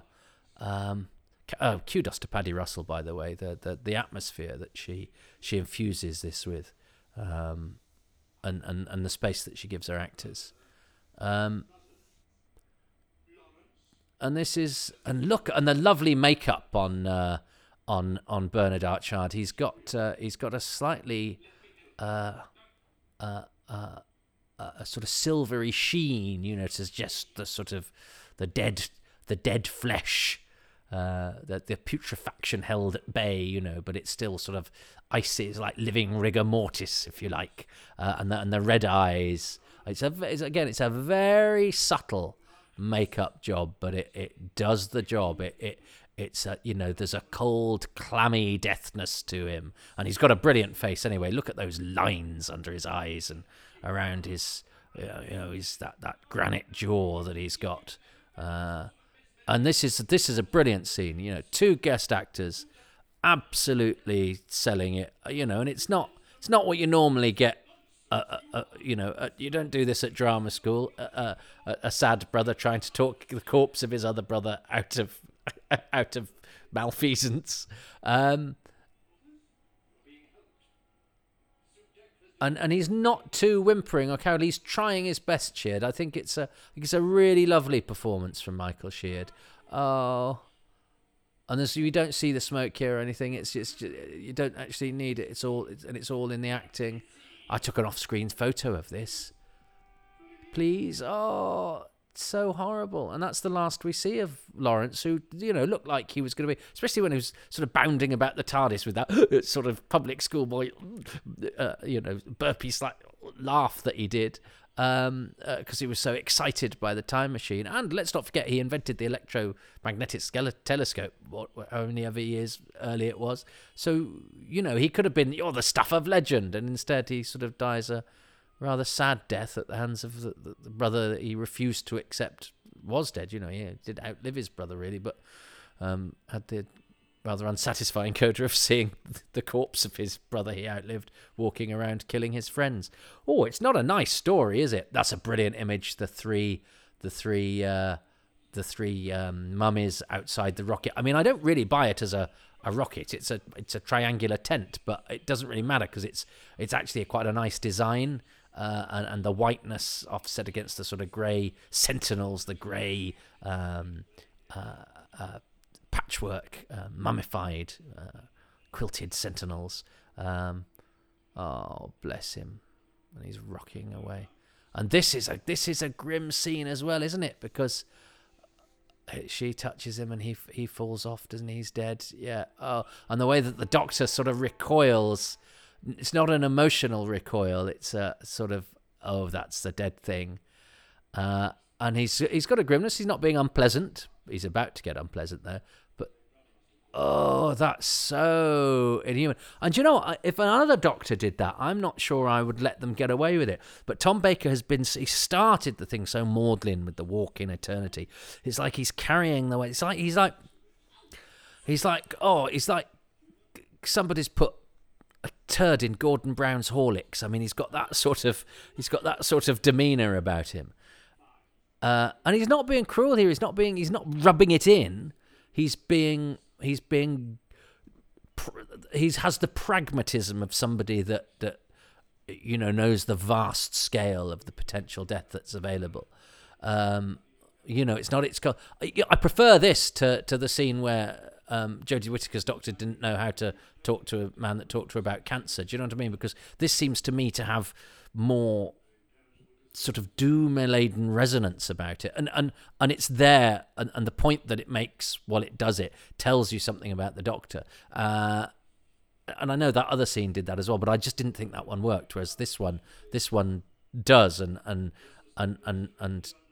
Tom Baker's, the fact that you sort of sense that Tom Baker has heard the echoes of hell in his ears, and has had to learn to shut them out. And that he's troubled by it, but he's not gonna, you know, he's never gonna share that. I'm not sure. I mean, it's one of the first things Doctor Who ever did, isn't it? Put Ian in the Dalek, which I'm not a great fan of, and we've had it recently with Peter Capaldi in Davros's chair, which I'm not a great fan of. And now we have Tom Baker dressed as the mummy, which sort of emphasises that they're men in costumes, and they're such good costumes, and they've gone to such a length to not having an entirely human shape by having that sort of breastplate and the sunken eye bits, which, of course, Sarah has replicated. How has she done that? Well, because she's using the same costume that Nick Burnell or Kevin Selway or whoever is wearing on Tom Baker. And I know that Tom Baker did not want to wear the mummy costume and presumably said, look, no, let one of these lads do it. And Paddy Russell said, nope, we'll be able to tell it's you, which is a sort of compliment, but I don't know if Tom wasn't after compliments. He was after not having to wear a mummy costume. So I know that was a bone of contention between them, and I suspect, and it seems that Paddy was not diplomatic in the way that Tom needed her to be. Love that, and I can feel, and the noise it makes, I can feel that burning my fingers. He must have asbestos fingertips. Well, no, of course not. He's a corpse. But I totally buy that, and I don't know if it burnt a hole in the carpet, but it gave me the impression that it did. Isn't smoke brilliant? That sort of smoke, dry ice smoke. I mean, it was just having that in a scene was exciting for me as a kid. And Sarah with the gun. This seems quite unlike Sarah to me. And I remember the image on the book, which I know is taken from a still, taken from the story, but the image on the book cover of her with the gun seemed really harsh, and it wasn't a particularly flattering picture of Sarah. I remember thinking, oh, she's not, you know, I was very young. Sarah's not very pretty, whereas of course Sarah is extremely pretty. So it wasn't a great picture of her. And I remember that was looking at that and going, oh, I don't know. And my brother's going, yeah, we don't like Sarah. She screams all the time.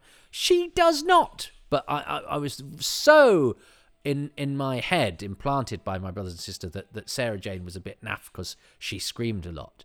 That, you know, I remember not having particularly high hopes for Sarah when I started, you know, discovering past Doctor Who, because that had been the lie that I had been sold. And so it was only after watching a couple of Elizabeth Sladen ones that I went, I think I've decided that my brothers and sister don't know what the hell they're talking about, and she is amazing.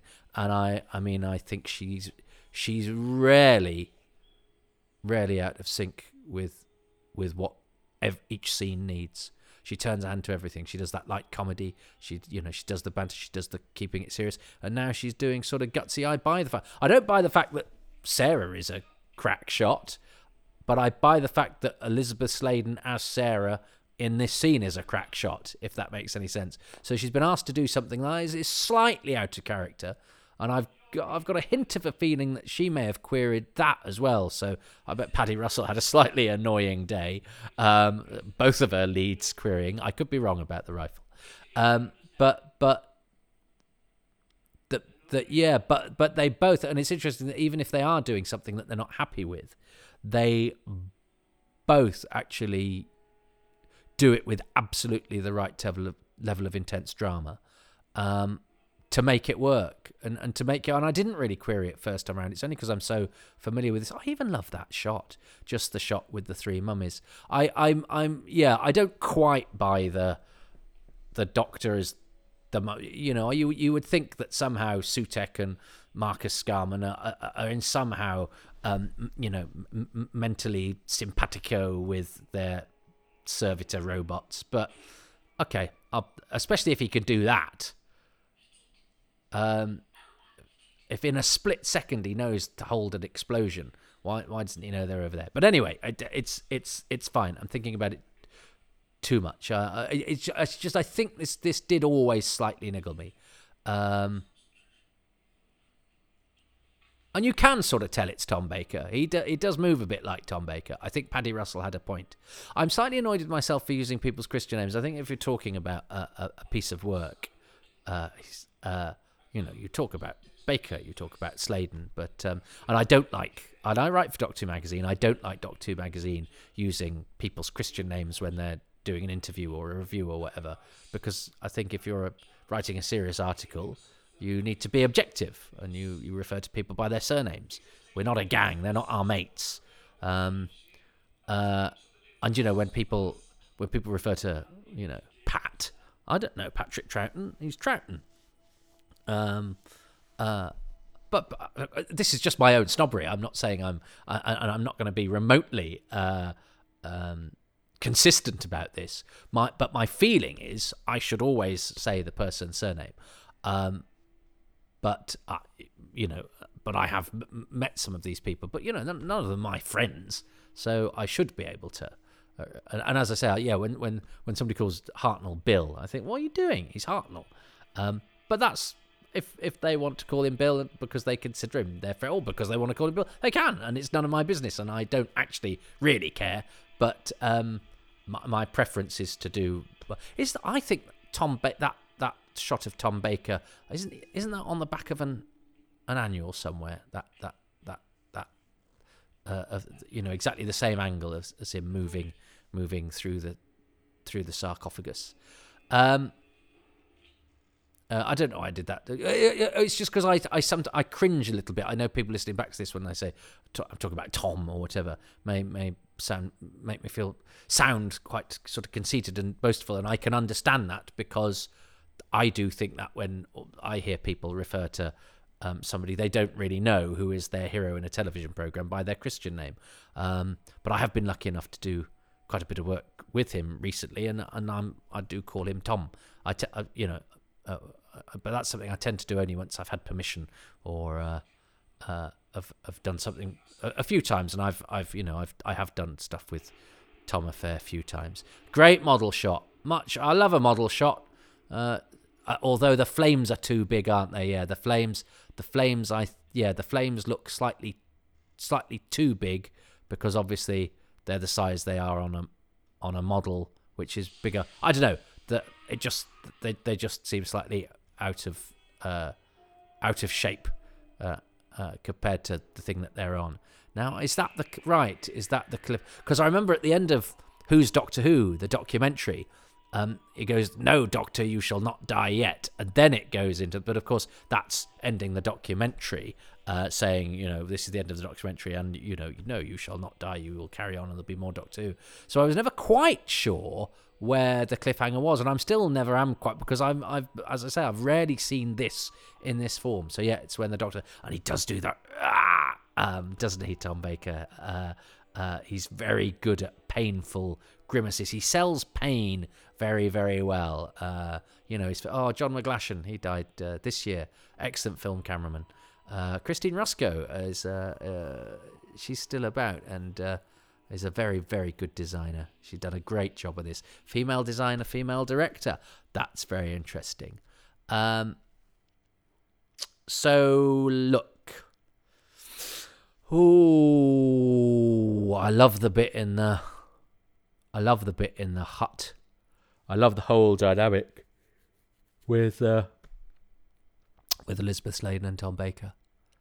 I love Gabriel Wolfe as Sutek. I love Bernard Archard as Marcus Scarman. Love the dialogue. Animated human cadaver. Maybe he sneezed. Like, what is it? Mending wristwatch with a hammer and chisel. But I think I'm going to go, because I love the character actors and I love the guest stars, and I like, you know, the little guest stories we get, and part of the fun of Doctor Who is, you know, rooting for the guest characters who may well die, which you kind of know that the Doctor and the companion won't, and it's, you know, it's that guessing game that you play of will they get through, and I think you invest in them when it's done well. You invest in them, and certainly in part 3, somebody like Lawrence Scarman dying. Oh, but the Doctor's reaction to that as well is great. That inhuman, which is so against my view of what the Doctor is, and yet it totally works because it also ties in with my view of what the Doctor is, which is, you know, an aloof, detached alien. But he's also supposed to be my friend, and I didn't see that alien stuff in him so much when I was a kid. I didn't think, did I? I don't know. I didn't analyse it. But Tom Baker is so good at that detached doom-laden alien stuff, and it's because he, as I say, he does it without coming across as a git. But no, my thing is the two guest actors facing it off. It's a beautiful scene. It's really well acted. It's really desperately sad. You care. You even care about Marcus, and he's been dead since the first scene. It's the scene between Marcus and dead Marcus, live Lawrence, soon to be dead, soon to be joining their number. Yeah, it's when it's the scene in which both the Scarman brothers are finally conjoined in death. It's really well done. So I'm going to choose that. What's Richard Bignell chosen? Oh, knowing him, a geographical location, because that's his thing. No, I bet he's choosing something very good, because he's been playing along very nicely. So this is his part 3 best thing. Here we go. Now, I know you love your actors, Toby. So for part 3, I'm going to focus on a performance. For this episode, I would really like to sing the praises of Michael Sheard as Lawrence Scarman. Now, Sheard appeared in Doctor Who 6 times during his career, in The Ark, The Mind of Evil, Pyramids of Mars, The Invisible Enemy, Castrovalva, and Remembrance of the Daleks. But I think that Lawrence Scarman is by far and away his finest performance. I think that Lawrence is a wonderfully rounded out character, so brought to life by Michael Sheard. I absolutely love how proud he is when the Doctor asks him to demonstrate his Marconi scope. The childlike glee and enthusiasm he shows when he gets to enter the TARDIS. His palpable sorrow and sadness after he panics in the lodge when trying to save his brother, resulting in the failure of the Doctor's plan to break the link with Sutek. But above all, the absolute pathos in his final scenes, where he finally confronts Marcus and desperately tries to break through to whatever might be left of him by showing him a photograph of them as boys, leading to his sad and pathetic whimpers as his brother finally turns on him, leading to his on-screen death. Now, there are some really fine acting performances going on throughout Pyramids of Mars, but I think Michael Sheard gives an absolutely standout performance that really lingers in the memory. Oh, what a lovely tribute to a wonderful actor and a fine servant to Doctor Who. I was lucky enough to meet him once.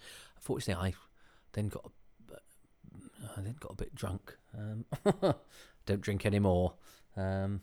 So it might not have been my finest hour, but I was lucky enough to meet him, and he was a good guy.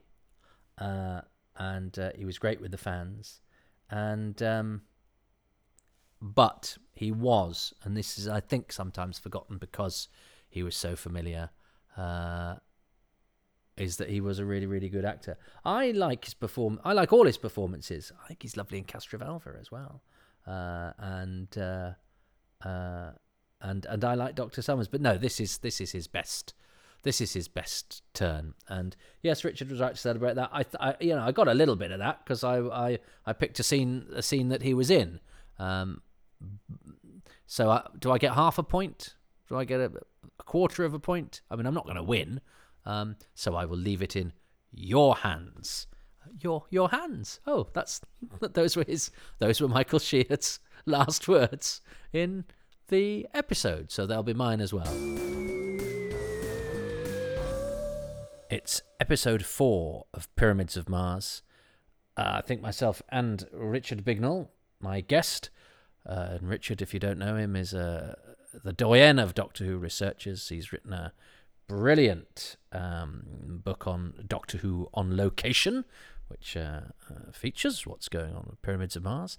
And he's chosen some very good things. I think he's already won the competition where I have to see if I can guess the best things about it. Well, I think it's the room. I have to see if I can guess what their favourite thing is. Well, I haven't been doing that for the whole of the podcast. It's only just occurred to me. We're a year in. I just choose my favourite thing and hope they've chosen it as well. I occasionally indulge in a bit of gamesmanship, but I have to be honest as well, because I'd hate it if I chose something that I was doing artfully in order to try and catch them out, and then they chose the thing that I really liked.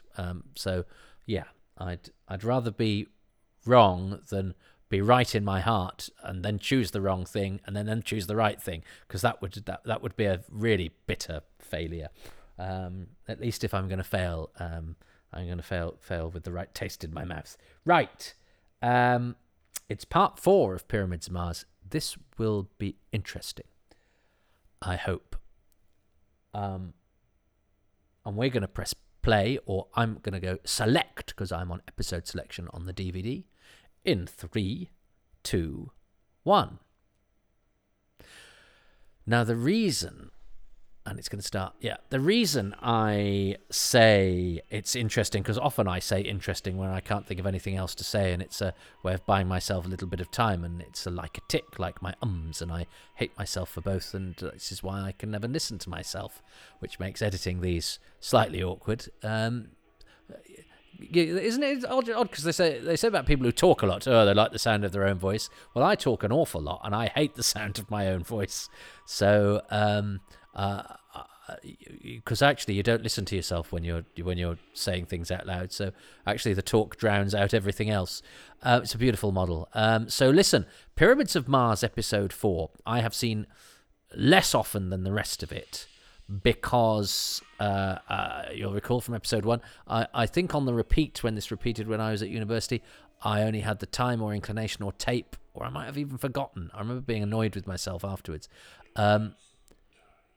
to tape the first 3, whereas only moments before, a couple of years before, I would have called off everything, and I would have been pin sharp and precise in my, taping broadcast quality Doctor Who off air. Stop all the traffic. But I suppose because I'd got the broadcast quality, it's one of the best qualities I had, no bootleg, because it was the VHS, and I think I probably hadn't realised how edited, particularly parts 1 and 4, the omnibus Pyramids of Mars was, because they didn't do that, say, with Robots of Death. They didn't cut anything out of it. But yeah, this had bits lopped out. But I'll tell you what, so when I did properly sit down and watch this in episode form, maybe for the only time, apart from when I then did it for Running Through Corridors, the book that's taken longer to write than any other book in the history of time, that I'm still writing with Rob Shearman, well, still editing with Rob Shearman, where he and I watched Doctor Who in chronological order.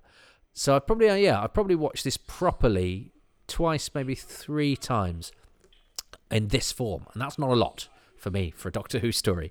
As I'm saying it out loud, I still quite a few times, but I consider this one of the least familiar in its proper form, whereas I've seen this in its VHS form, dozens of times. But I remember when I got this on this very DVD I'm watching, thinking that Pyramids really went up the swanny and really lost its luster in this final episode. Everyone's dead apart from Marcus Scarman. Well, he's dead. So it's just the Doctor and Sarah. But this stuff's great, isn't it? Tom Baker is so good at this agony. Look at that. He is not.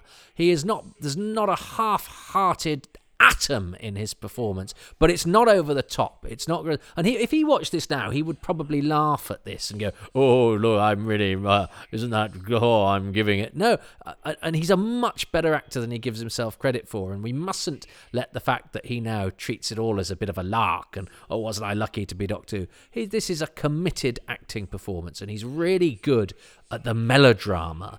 And don't mistake the word melodrama for a pejorative term. Shakespeare is melodramatic. It's the stuff of the drama that makes you sit up and pay attention, and can talk about things that take you out of the room that you're in, and the semi-detached are we semi-detached? No, we're terraced. The terraced house in at the end of a row in Manchester on a gloomy winter evening in the 21st century.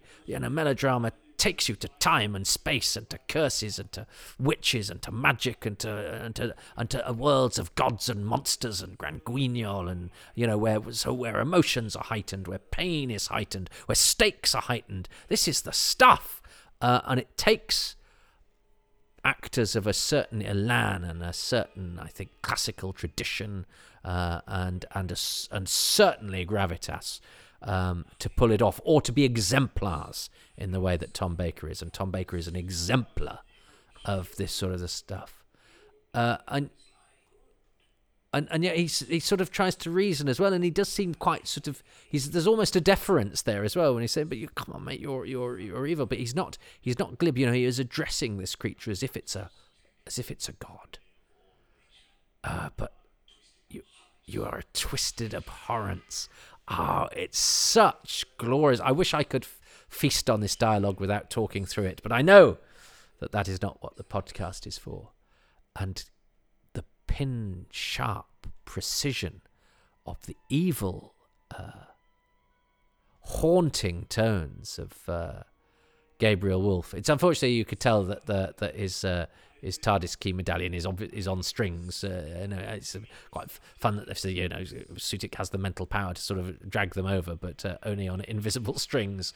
But that's okay. No, that's okay. That's fine.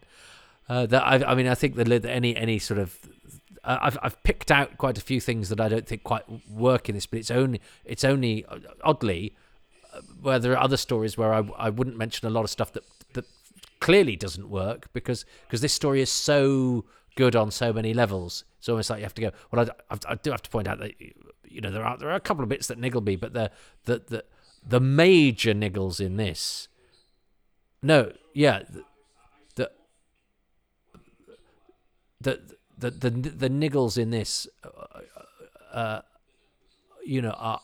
the major niggles in this are very minor, but it's because they are surrounded by greatness, and you probably wouldn't even notice them as niggles in certain other stories because everything else is going wrong elsewhere. And that's not to go. There are Doctor Who stories that don't have the wonderful qualities that these have that I still find very entertaining for different reasons. But I think this is genuinely good. This is genuinely strong. Look at Elizabeth Sladen looking scared. And it's just these are... Because I've done pretty well with this story, I've met... I never met Elizabeth Sladen. I did write to her, and I have a signed photograph of her. I wrote to her to do an interview for my fanzine. I never wrote a fanzine, but I'd intended to. So I wrote to Elizabeth Sladen and Nick Courtney, and I got a signed picture from Elizabeth Sladen, and I got a little note from Nicholas Courtney. That was nice, wasn't it? But I had a letter from Bernard Archard. I met Michael Sheard. I had a letter from Peter Copley, who played Dr. Warlock. I met... I've said Peter Copley, haven't I? I've met Gabriel Wolfe. I met Nick Burnell, the mummy. Peter Mayock, no, I don't think he even did an event or anything, and wasn't working when I was around. Vic Tablian, whose Ahmed is still around, so there's still got a chance with Vic Tablian. And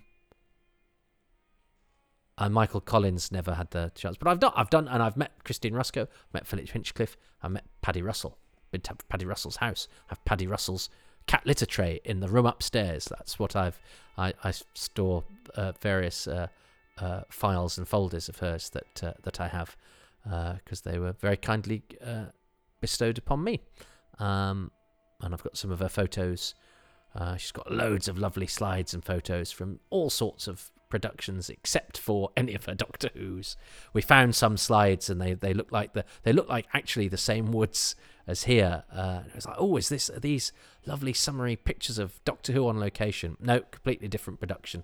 I did find some that I gave to Steve Roberts for something they were doing at the BBC that I know that they'd found useful for something. I can't remember the word though, but they were a Rudolph Cartier production from late 50s, early 60s. So she could, she was taking photos then or in the vicinity to be taking photos home. She could have, she could have had some from The Massacre. She could have had some from Quatermass. She didn't. Oh, she did. She had one from Quatermass in the Pit that I've not seen anywhere else.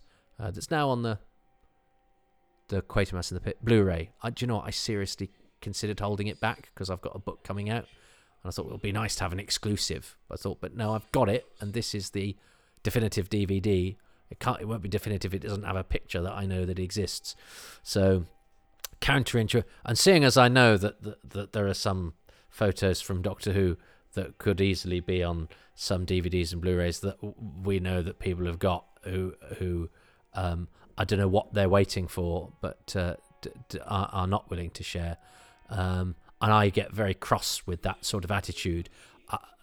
I cannot then be an embodiment of that attitude, even though I did feel as soon as I scanned it and passed it on, I went, oh, what did I do that for? But I think hopefully in the when I look back on my life, I'll go, no, that was the correct thing to do. I always think of the line in City of Death, wasn't it? It's something about when they talk about having the it's an expensive boast or whatever, having one of the Mona Lisas, and yet having a Mona Lisa in a private collection but nobody know that you can have it, because then it wouldn't because it's been stolen. It's the ultimate avarice, really. But with these photos, actually, I think the person knows that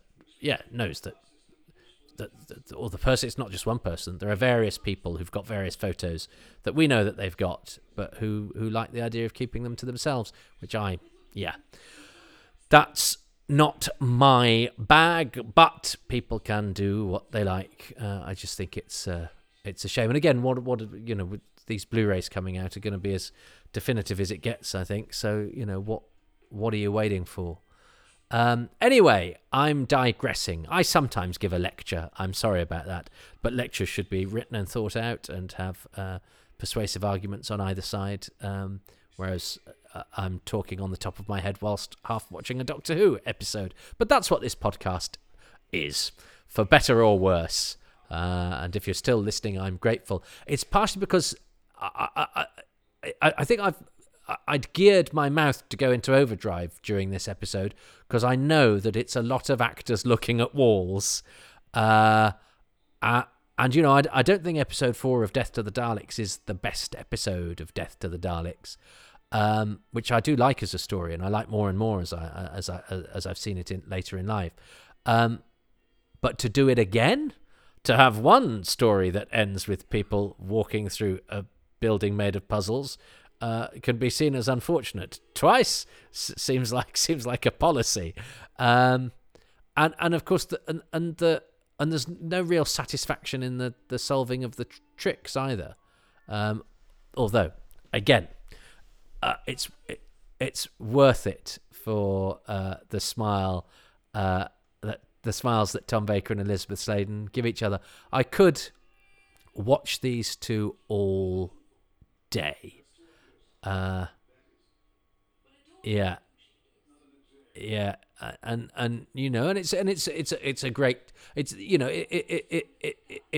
greatly illustrates the Doctor's intelligence and powers of deduction. And in fact, I've recently been doing a Too Much Information podcast on episode 3 of The Daleks, and Sidney Newman sends a memo to Verity Lambert saying what I liked about this episode. This is the guy who, we're told had, rejected the Dalek story on principle because it was about bug-eyed monsters. So he sends Verity Lambert this, this memo saying, I like the way they got out of the prison because they used their deductive powers.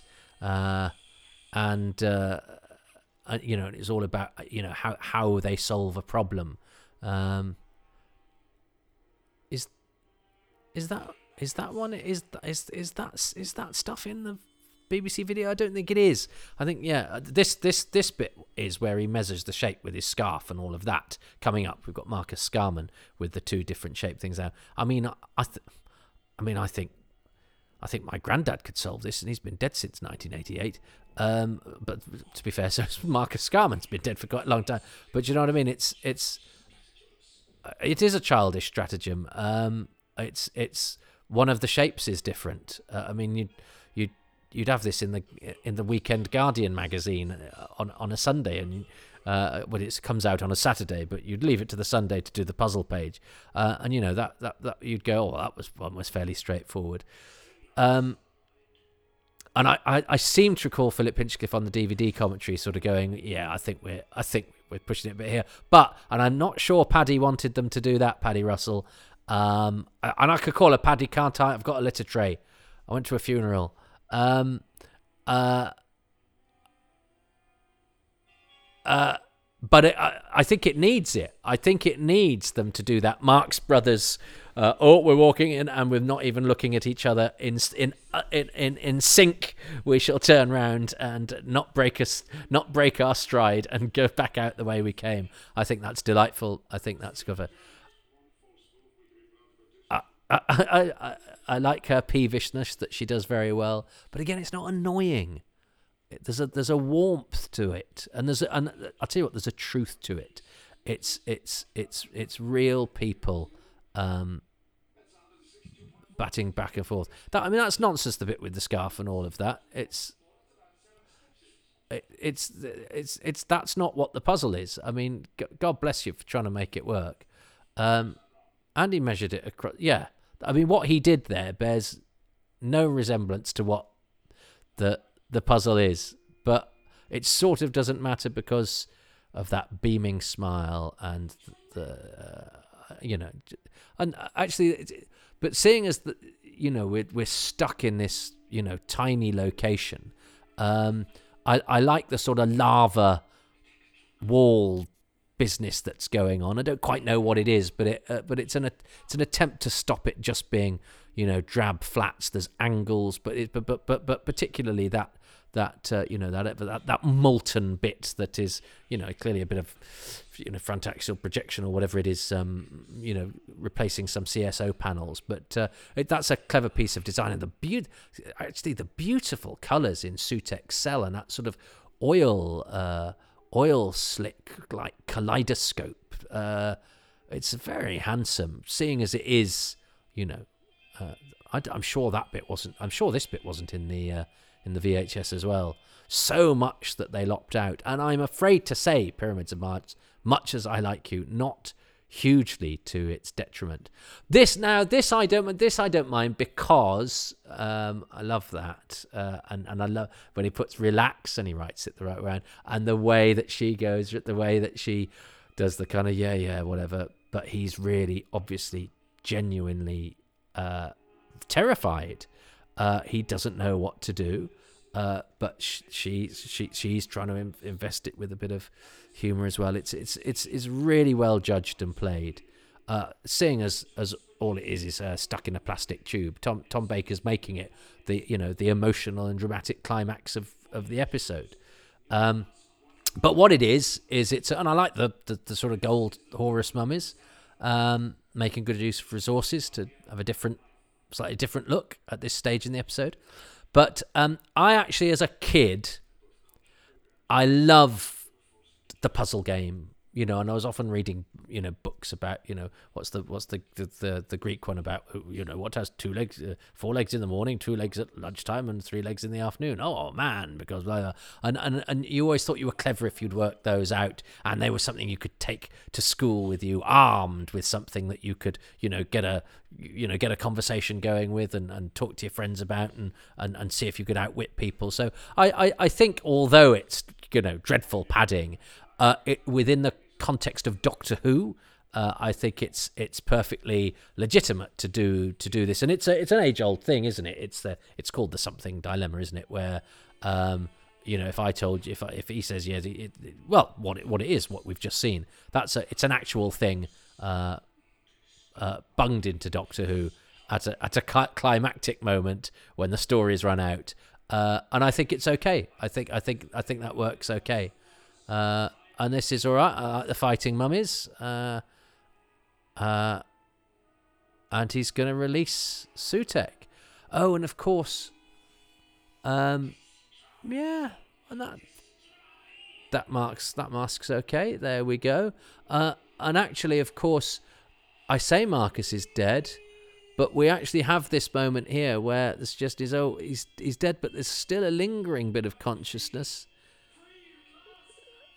I wonder if in the script it was supposed to be just, you know, Sutek going, I'm free, as Bernard Archard, as Marcus Scarman, and then, you know, the body collapsing. But I like the suggestion there that actually he momentarily, Marcus Scarman returns to us and goes, oh, I'm free, and then I'm free, and does Mr. Humphreys, and then dies. And I like the dead body effects. That's the sort of thing I thought was terribly grown up when I was a kid, and would hope that my friends were looking at that moment, because, you know, it was a bit like special effects in a Hollywood movie. I mean, yeah, it was for Doctor Who's terms.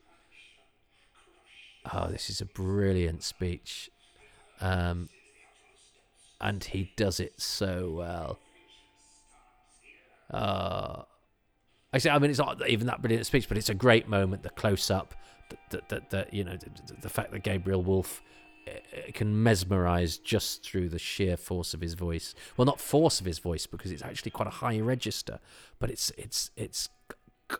glass. It's like a terrifying wine glass, a terrifying vocal wine glass. Oh, and of course we get the hand of Sutek, which would I have noticed if I read about it in the radio, I think the Matrix databank in Doctor Who magazine. I should really interview the hand, shouldn't I?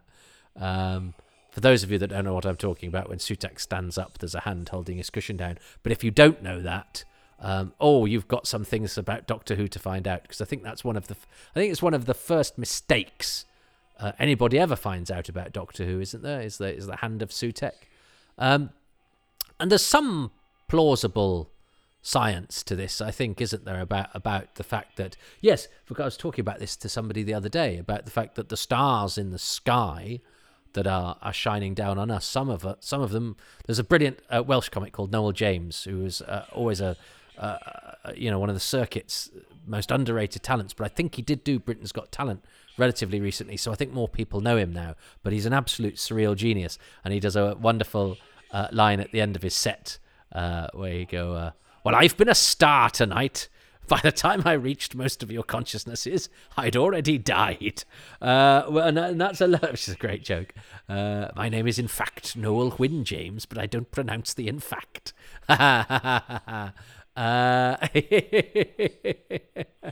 love him. Live comedy is great, and there's some people who've never been on telly who are absolutely marvellous. So do go and see your local live comedy gig. But this whole thing about there being a delay, I'm sure it's, you know, I'm sure a proper scientist will go, well, but it doesn't work because of this, this, and this. If you have a basic science thing going on, you go, oh no, that makes sense to me. The length of time, there is a gap between it reaching Earth. But then, of course, they have to travel in the TARDIS, so when's then and when's now? But it's fine. I've bought the fact that they're not travelling. That's why bringing time travel in an adventure, I always think, is a tricky ask for me, which I'm sure we will discuss when we get to some of the more modern timey-wimey episodes. But He can't go back to 2 minutes before, but he can do this because this is the 2 minutes in real time. So he travelled in space in the TARDIS, but not in but not in time. This is a neat, because of course in the book it's bookended, isn't it, by Sarah reading the file about what happened. And in fact, I think, because it's quite a short bit at the end, it's got a slightly different setup in the Target book, the epilogue, isn't it? I think I read that first, so I by the time I read the book proper, I already knew Lawrence was going to die because my brother Zector told me, and then I think I pretty much knew what happened to everybody. That's a fantastic shot. Look at that. Well done. That looks to me like the house is on fire. It's a brilliant, and a great final shot to the episode. Well, look, I mean, I distracted myself as much as anything during that, but actually, kudos to the BBC Video people, actually, I mean, no, I would never say release an archive thing that has been molested. I'm always as, you know, close to broadcast as possible kind of guy. Well, or exactly as broadcast in terms of the actual, you know, content. But that said, I was expecting something... I was expecting to have to kill a lot more time, but actually the beginning stuff between Sutekh and the Doctor is compelling and brilliant, and they're both fantastic. There's a neat ending that works for me in terms of the fact it tries to be science fiction, scientific-y. And the bits in the middle, well, actually the logic problem I think is absolutely fine. It's very Doctor Who-y, and the acting from Tom Baker and Elizabeth Sladen in that scene is so excellent. So it's only really the switch of doom and the 50p sliding puzzle from a garage of doom bits in the middle that are you're kinda taking the piss here, guys. Especially when Sarah even has the audacity to say this is like that story from a couple of years ago. But it's interesting because I would still, isn't it funny? I still, because Pyramids of Mars is so good for its first three episodes, I still think it's an all-time classic, even though I think part four is a bit of a shocker in terms of plot, in terms of script. They've kind of run out of story. And there's all sorts of logistical issues with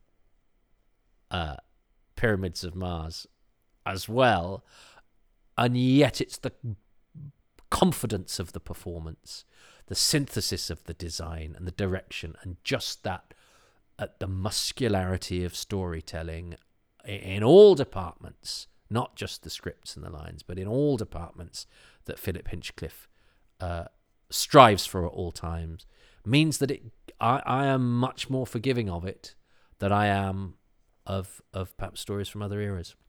I do think this is such a strong era, and I think it's you know, I've seen people, you know, making perfectly fair criticisms of the Holmes Hinchcliffe era in more recent years, but I will not join their number, and I do think they're the high watermark of the classic era.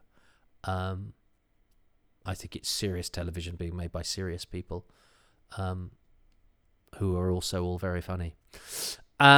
So what are my favourite things? I can't remember what I chose. Oh, I chose the cliffhanger for part one, and I chose the shooting of Professor Scarman in part two, didn't I? And I chose the Scarman and Lawrence scene in part three. And Richard has chosen Dudley Simpson's music, hasn't he, for part one? Did he choose the mummies for part two? And he chose Michael Sheard for part three. I think I'm going to choose... I think they're so good in this. Tom Baker and the dynamic, just the dynamic all the way through of Tom Baker and Elizabeth Sladen. Perhaps that's my bonus thing. I'm not always going to choose the Doctor and the Companion. You've got to sort of take it for granted that I like the Doctor and the Companion, because I do, on the whole, always like the Doctor and the Companion. But I think they're especially good in this, and I think they're going through an especially strong phase. And there's an added edge to their relationship that is in no way difficult to watch, that is in no way phony, that is in no way bickering. It's just real, but it gives the whole thing a convincing shadow, and yet they're both, but they're also both so likable, and they clearly both like each other, and that, I think that really is important. And they're both terribly, terribly good actors, and.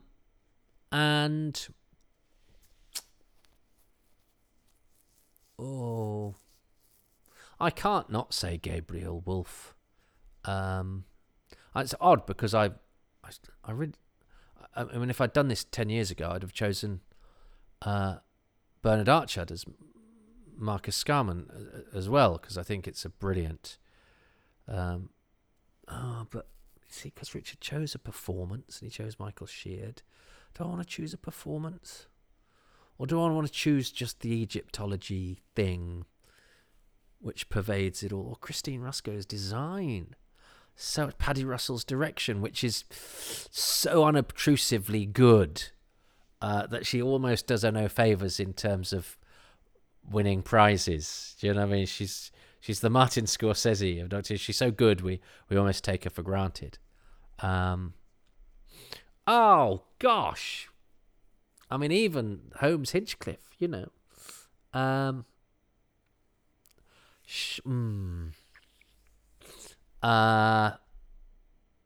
going to go for Egypt just because I think the atmosphere that it's provided, the fact that I remember the stories of Lord Carnarvon and all of that, I remember hearing it being told those at school and it being, this is a real thing and there's this curse of Tutankhamun. Oh my God, and I remember being absolutely chilled and I found some mythology book in the, dusty book at home and reading about that and getting a real sort of prickle on the back of the neck. So going, let's buy into all of that. And it also gives us the mummies, which are also then reminiscent of the films, but also the way that they turn that Egyptology into spacey science fiction stuff as well. So Pyramids of Mars, isn't that a brilliant juxtaposition? In fact, what a great title of the ancient horror, but also real as well and earthy, geographical but wondrous, and space. So it's a synthesis of history and sci-fi and horror and sci-fi, which is I think a winning combination. So yes, Egypt and that whole thing. And then for my overarching thing, I will choose Tom Baker and Elizabeth Sladen's dynamic, because it's not just the performances, it's the writing of that as well. So with honourable mentions to Bernard Archard, Gabriel Wolfe, Paddy Russell, Christine Ruscoe, and Hinchcliffe/Holmes. So a lot of people could have taken a prize away today, and it's not the winning guys, it's the taking part, and thank God you all did. I wonder if Richard has chosen any of them, and do you know what, it might be fair if he does. Part 4, Richard Bignell. So we're on to part 4, and we finally get to travel to the eponymous Pyramids of Mars, where admittedly everything starts to look a little bit cheaper in the production, although I think those flowing patterns CSO'd onto the walls of the corridors do look rather nice. Yeah, I see that. So the latter part of this episode involves rather a lot of Marcus and his mummy and the Doctor and Sarah travelling from right to left across the screen and having to solve a number of fiendish siren traps, including Sarah getting caught in the Decatron Crucible, in other words, a clear plastic pipe. But this is actually my favourite thing that I'm going to choose for this episode, and it's for two reasons. Firstly, there is the neatness in the execution of the effect of the crucible appearing. Now that effect required Elizabeth Sladen to stand still on her mark and remain so whilst the tube was lowered over her.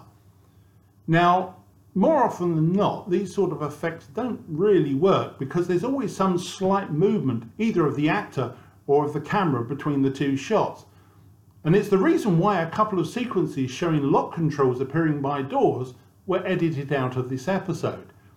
If you go and have a look at the deleted scenes on the DVD, you'll see just how much movement there was between the shots and the reason why they took them out. But not in this case. The effect here is flawless, and Elizabeth Sladen doesn't move a muscle. Now initially I thought this must have been done via an overlay of the crucible being vision mixed over the shot of Sarah, but the script shows that they didn't do that. The shot was locked off, recording stopped, and then they lowered the contraption over Sladen and then started again. Now the riddle of the Osirians with the two guardians is a very old puzzle and it appears in many different forms. But to a 9-year-old viewer, however, I'd never heard of it, and to be honest I really didn't understand the explanation as given by the Doctor. It wasn't until a year later, when the Target novelization was published, that I could take my time to read the puzzle and to understand how the solution worked. And I remember being so pleased with myself when it suddenly clicked into place and I could understand how asking either Guardian just one particular question would lead you to the same answer. So for those reasons, the scenes around the Decatron Crucible are a favourite of mine. Oh, Richard's a favourite of mine. I mean, he explained the joy of the logic puzzle much better than I did. And I mean, you could tell as well, he was living that, wasn't he? And I love that. And that is a very important part of Doctor Who, the bits that connect with you when you're a kid. And I absolutely agree with him that when you read that, when you finally understand it and you go, oh, right, okay, oh, yeah, I've got a thing. And it does. It's one of those things that just puts a little spring in your step. It makes you feel like you're understanding the world a little bit more, or actually you understand a part of the world that will be confusing to some. Yeah, that's great. And also his description of you know, how it all worked in the studio, because he probably knows what the floor plan looked like, is a lovely insight into just how good that tiny moment that requires a lot of skill in a lot of different departments, that is on screen for, you know, half a second, is, and just how much hard work went into these things that are so often sort of now by stupid people, you know, dismissed for being, you know, shonky, which no, they were, you know, there were a lot of people working very hard with limited resources to do stuff that is actually amazing. So thank you, Richard. So he's chosen, you know, I didn't know it was called the Decatron Crucible. Or if I did, I've forgotten, because I'm very old and nearly dead. Right. Where did that come from? Right. I was writing an obituary all day yesterday. I think I'm a bit raw. Bonus item for Richard Bignell. So, four lovely things about Pyramids of Mars. And what's even nicer is that I get to choose a fifth extra one. And for this, I'd like to choose the way that Pyramids of Mars deals with the subject and concept of time itself. Now, when the TARDIS arrives at the beginning of the story at the Priory in 1911, we're quickly told that this is the location where unit headquarters will be in the future, but it won't be this house, because this Priory will be burned down. Now, what seems to be a throwaway line at the beginning, of course, ends up coming full circle by the end of the story, when we see for ourselves the actual reason why the building was destroyed. And of course, the whole denouement of Sutek's defeat is based around the subject of time. Now, I have to admit that as a 9-year-old, I wasn't terribly clear about what the relationship was between where Sutek was imprisoned in Egypt and the pyramid up on Mars containing the Eye of Horus that powered the force field holding him in place. It was very easy to get all of that muddled up in my head. However, when Sutek succeeds in destroying the Eye of Horus on Mars, the frenetic dash to get back to Earth is all based around the fact that there is a time delay between the two planets. The Doctor and Sarah rush back to the Priory, and they're able to fling Sutek off into the vortex just in time before the signal is finally broken. It is a wonderful, tense finale, even if they do fudge the science a little bit. Radio waves don't really take 2 minutes to travel between Mars and Earth, as the Doctor says. They actually take anywhere between about 4 and 20, depending where the planets are in the solar system. However, it is a great time-based conclusion. Now, I said earlier that Part 2 had some really good material to choose from. For that episode, I chose The Lumbering Mummies. But it was a close-run thing with the brief segue as the Doctor takes Sarah and Lawrence into the future to see the world as Sutek would leave it. And if you chose that as your best bit, Toby, then I really don't blame you for a moment.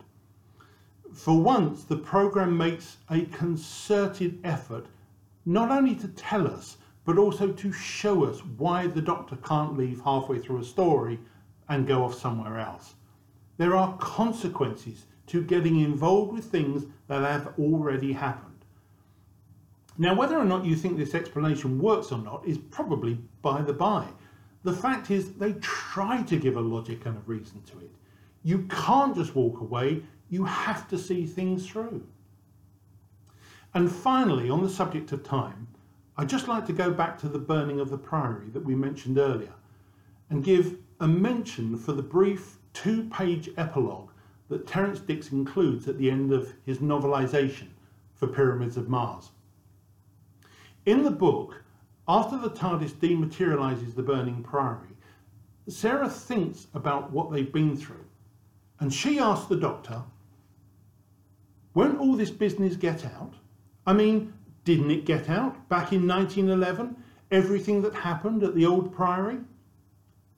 The Doctor looked up from the console. "I very much doubt it, Sarah. Time has a way of taking care of these things. Anyway, when you get back home, you can look it up and see." And then Terence adds an epilogue. Time moves forward to a point where Sarah has left the TARDIS and she's finished her travels with the Doctor. And remembering his words, she visits the offices of a local newspaper that's close to Unit HQ. And she goes and she looks up the events of 1911. She reads about the assumed victims of the blaze and the speculation that one of Lawrence Scarman's scientific devices might have been the cause of the fire. Time takes care of things, just as the Doctor indicated. The epilogue concludes. Sarah skimmed through the rest of the report. So that is what the Doctor had meant. The terrible events surrounding the return of Sutekh had found a natural explanation, a deplorable but soon forgotten tragedy in an English country village. Sarah looked through the window, out into the bustling high street of the little country town. She shivered at the memory of the desolate world that she had seen through the doors of the TARDIS, the world Sutekh would have made had he not been defeated. The sacrifice of all those lives had not been in vain. The pity was that no one would ever know. Sarah closed the heavy old volume and went into the summer sunshine of her own unchanged 20th century. And that's a super end to the book. Terence Dicks takes us forward in time to a companion's future after they've left the Doctor.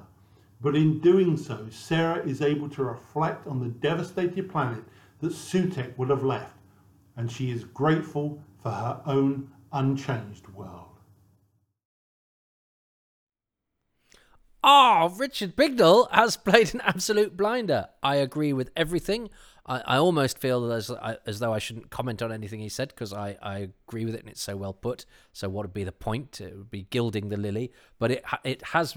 I mentioned the epilogue in the commentary for part 4, but it's made me realise actually how much I love that epilogue and actually tying it in with the whole thing of time. And of course, I didn't mention at all the whole thing about the fire of the Priory being mentioned as a thing and it being Unit HQ. So it's still sort of tied in with the sort of, you know, that Doctor Who is, although they've put Unit behind them, you know, you know,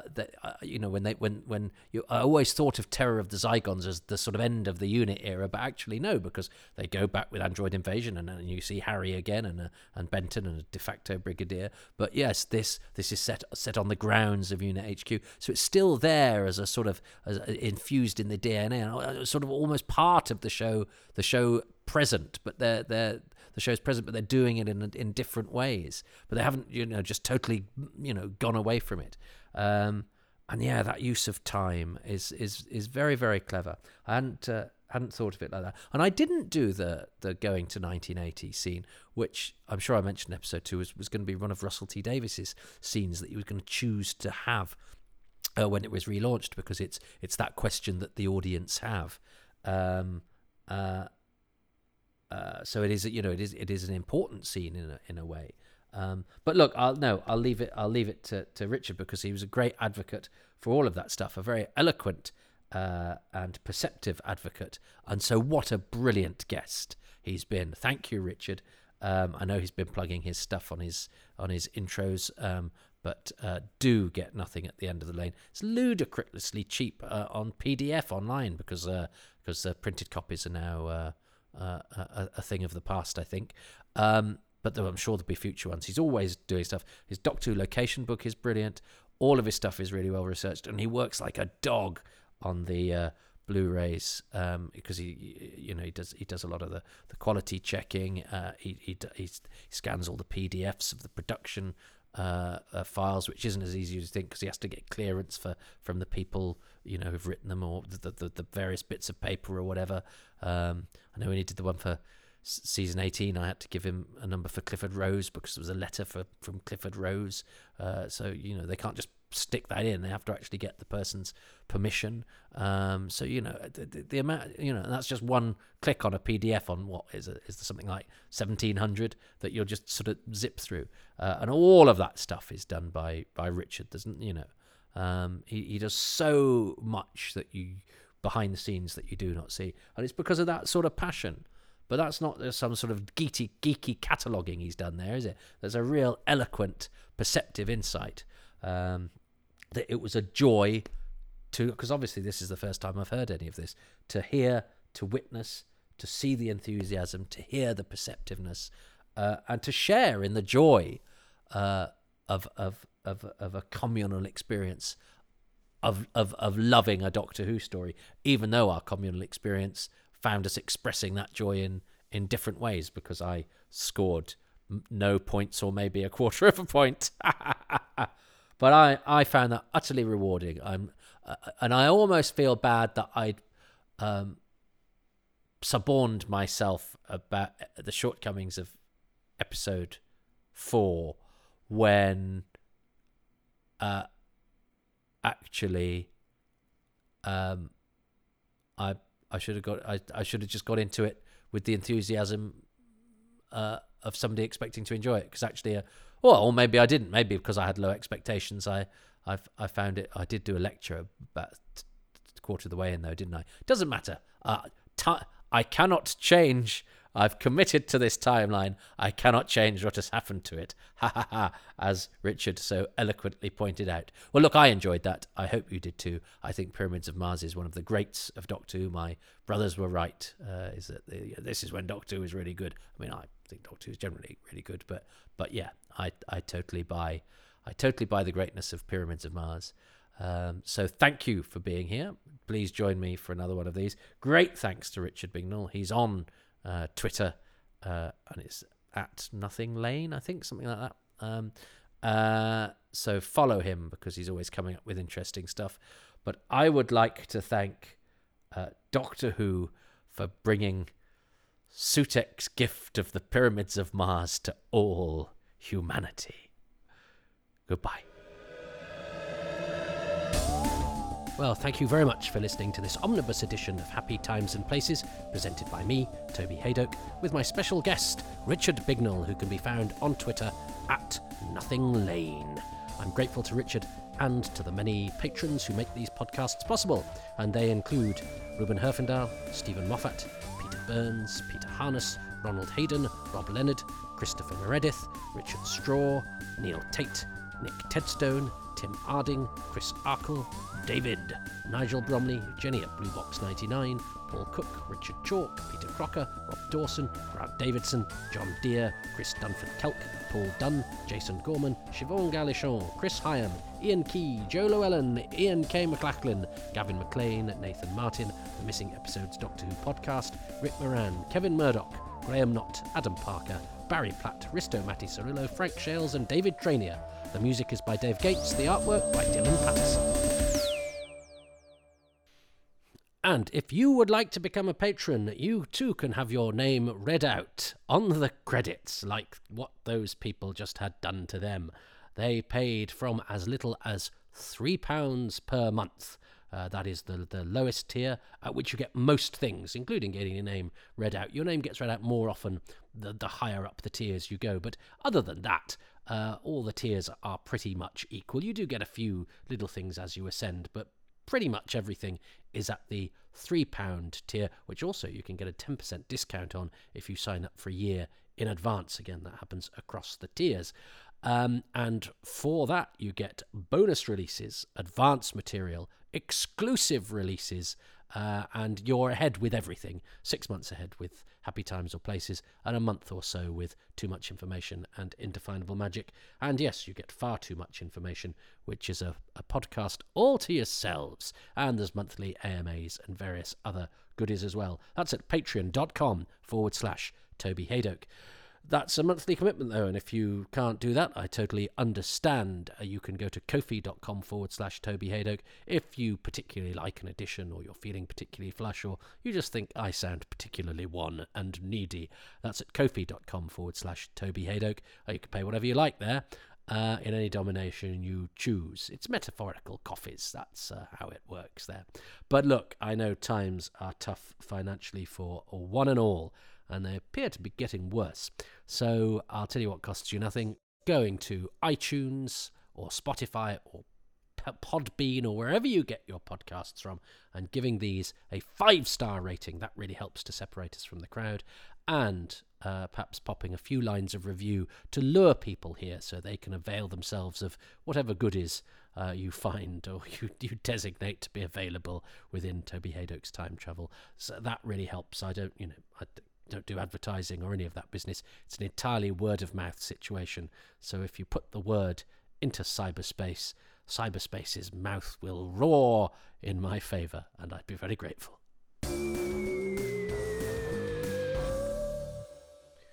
I think that'll do, don't you? Oh, Pyramids of Mars is very good, but I'll tell you what I noticed putting this podcast omnibus together is that there was a mistake in the original episode 2 as released. I'd had to break off the recording, and then I pieced the two bits together, and I pieced them together wrong, so there's a sort of glitch and a 3-4 second silence in the episode 2 is released, which nobody noticed or pointed out, and then episode 3 started with a bit of a gap after the first music sting and my introduction, after Richard had done his bit, and again nobody noticed. It was only when I was piecing this omnibus together that those two very obvious glitches that have been extant on the releases that have been listened to by loads and loads and loads of people. So it almost makes me wonder why I obsess over every much. Well, I think I obsess over every tiny little bit and edit point, and then I make terrible mistakes like that slip through without seeming to notice. I think I'm losing my marbles, because that I don't think I'd have done that back in the day. But anyway, I noticed this time there just appeared to be a hole, and I thought, oh, I better just check that. This is a terrible, terrible mistake, and I checked. Was that a first edit, something like that? No. So I might go back and release, or maybe I won't. I've tarted them up. I've improved them whilst doing this, so I do have now better versions, better edits of episodes 2 and 3. But I suppose they could stay out there as an anomaly, like an early edit, like a 71 edit. Yes, that was the 71 edit of episodes 2 and 3 of Happy Times and Places of Pyramids of Mars, whatever they're called. What are they called? 36.2 and 36.3.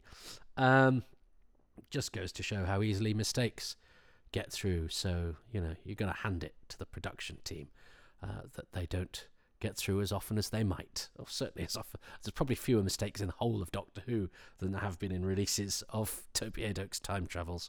But then again, I am a one-man band is optimistic. I can't play an instrument and clearly can't operate iTunes either.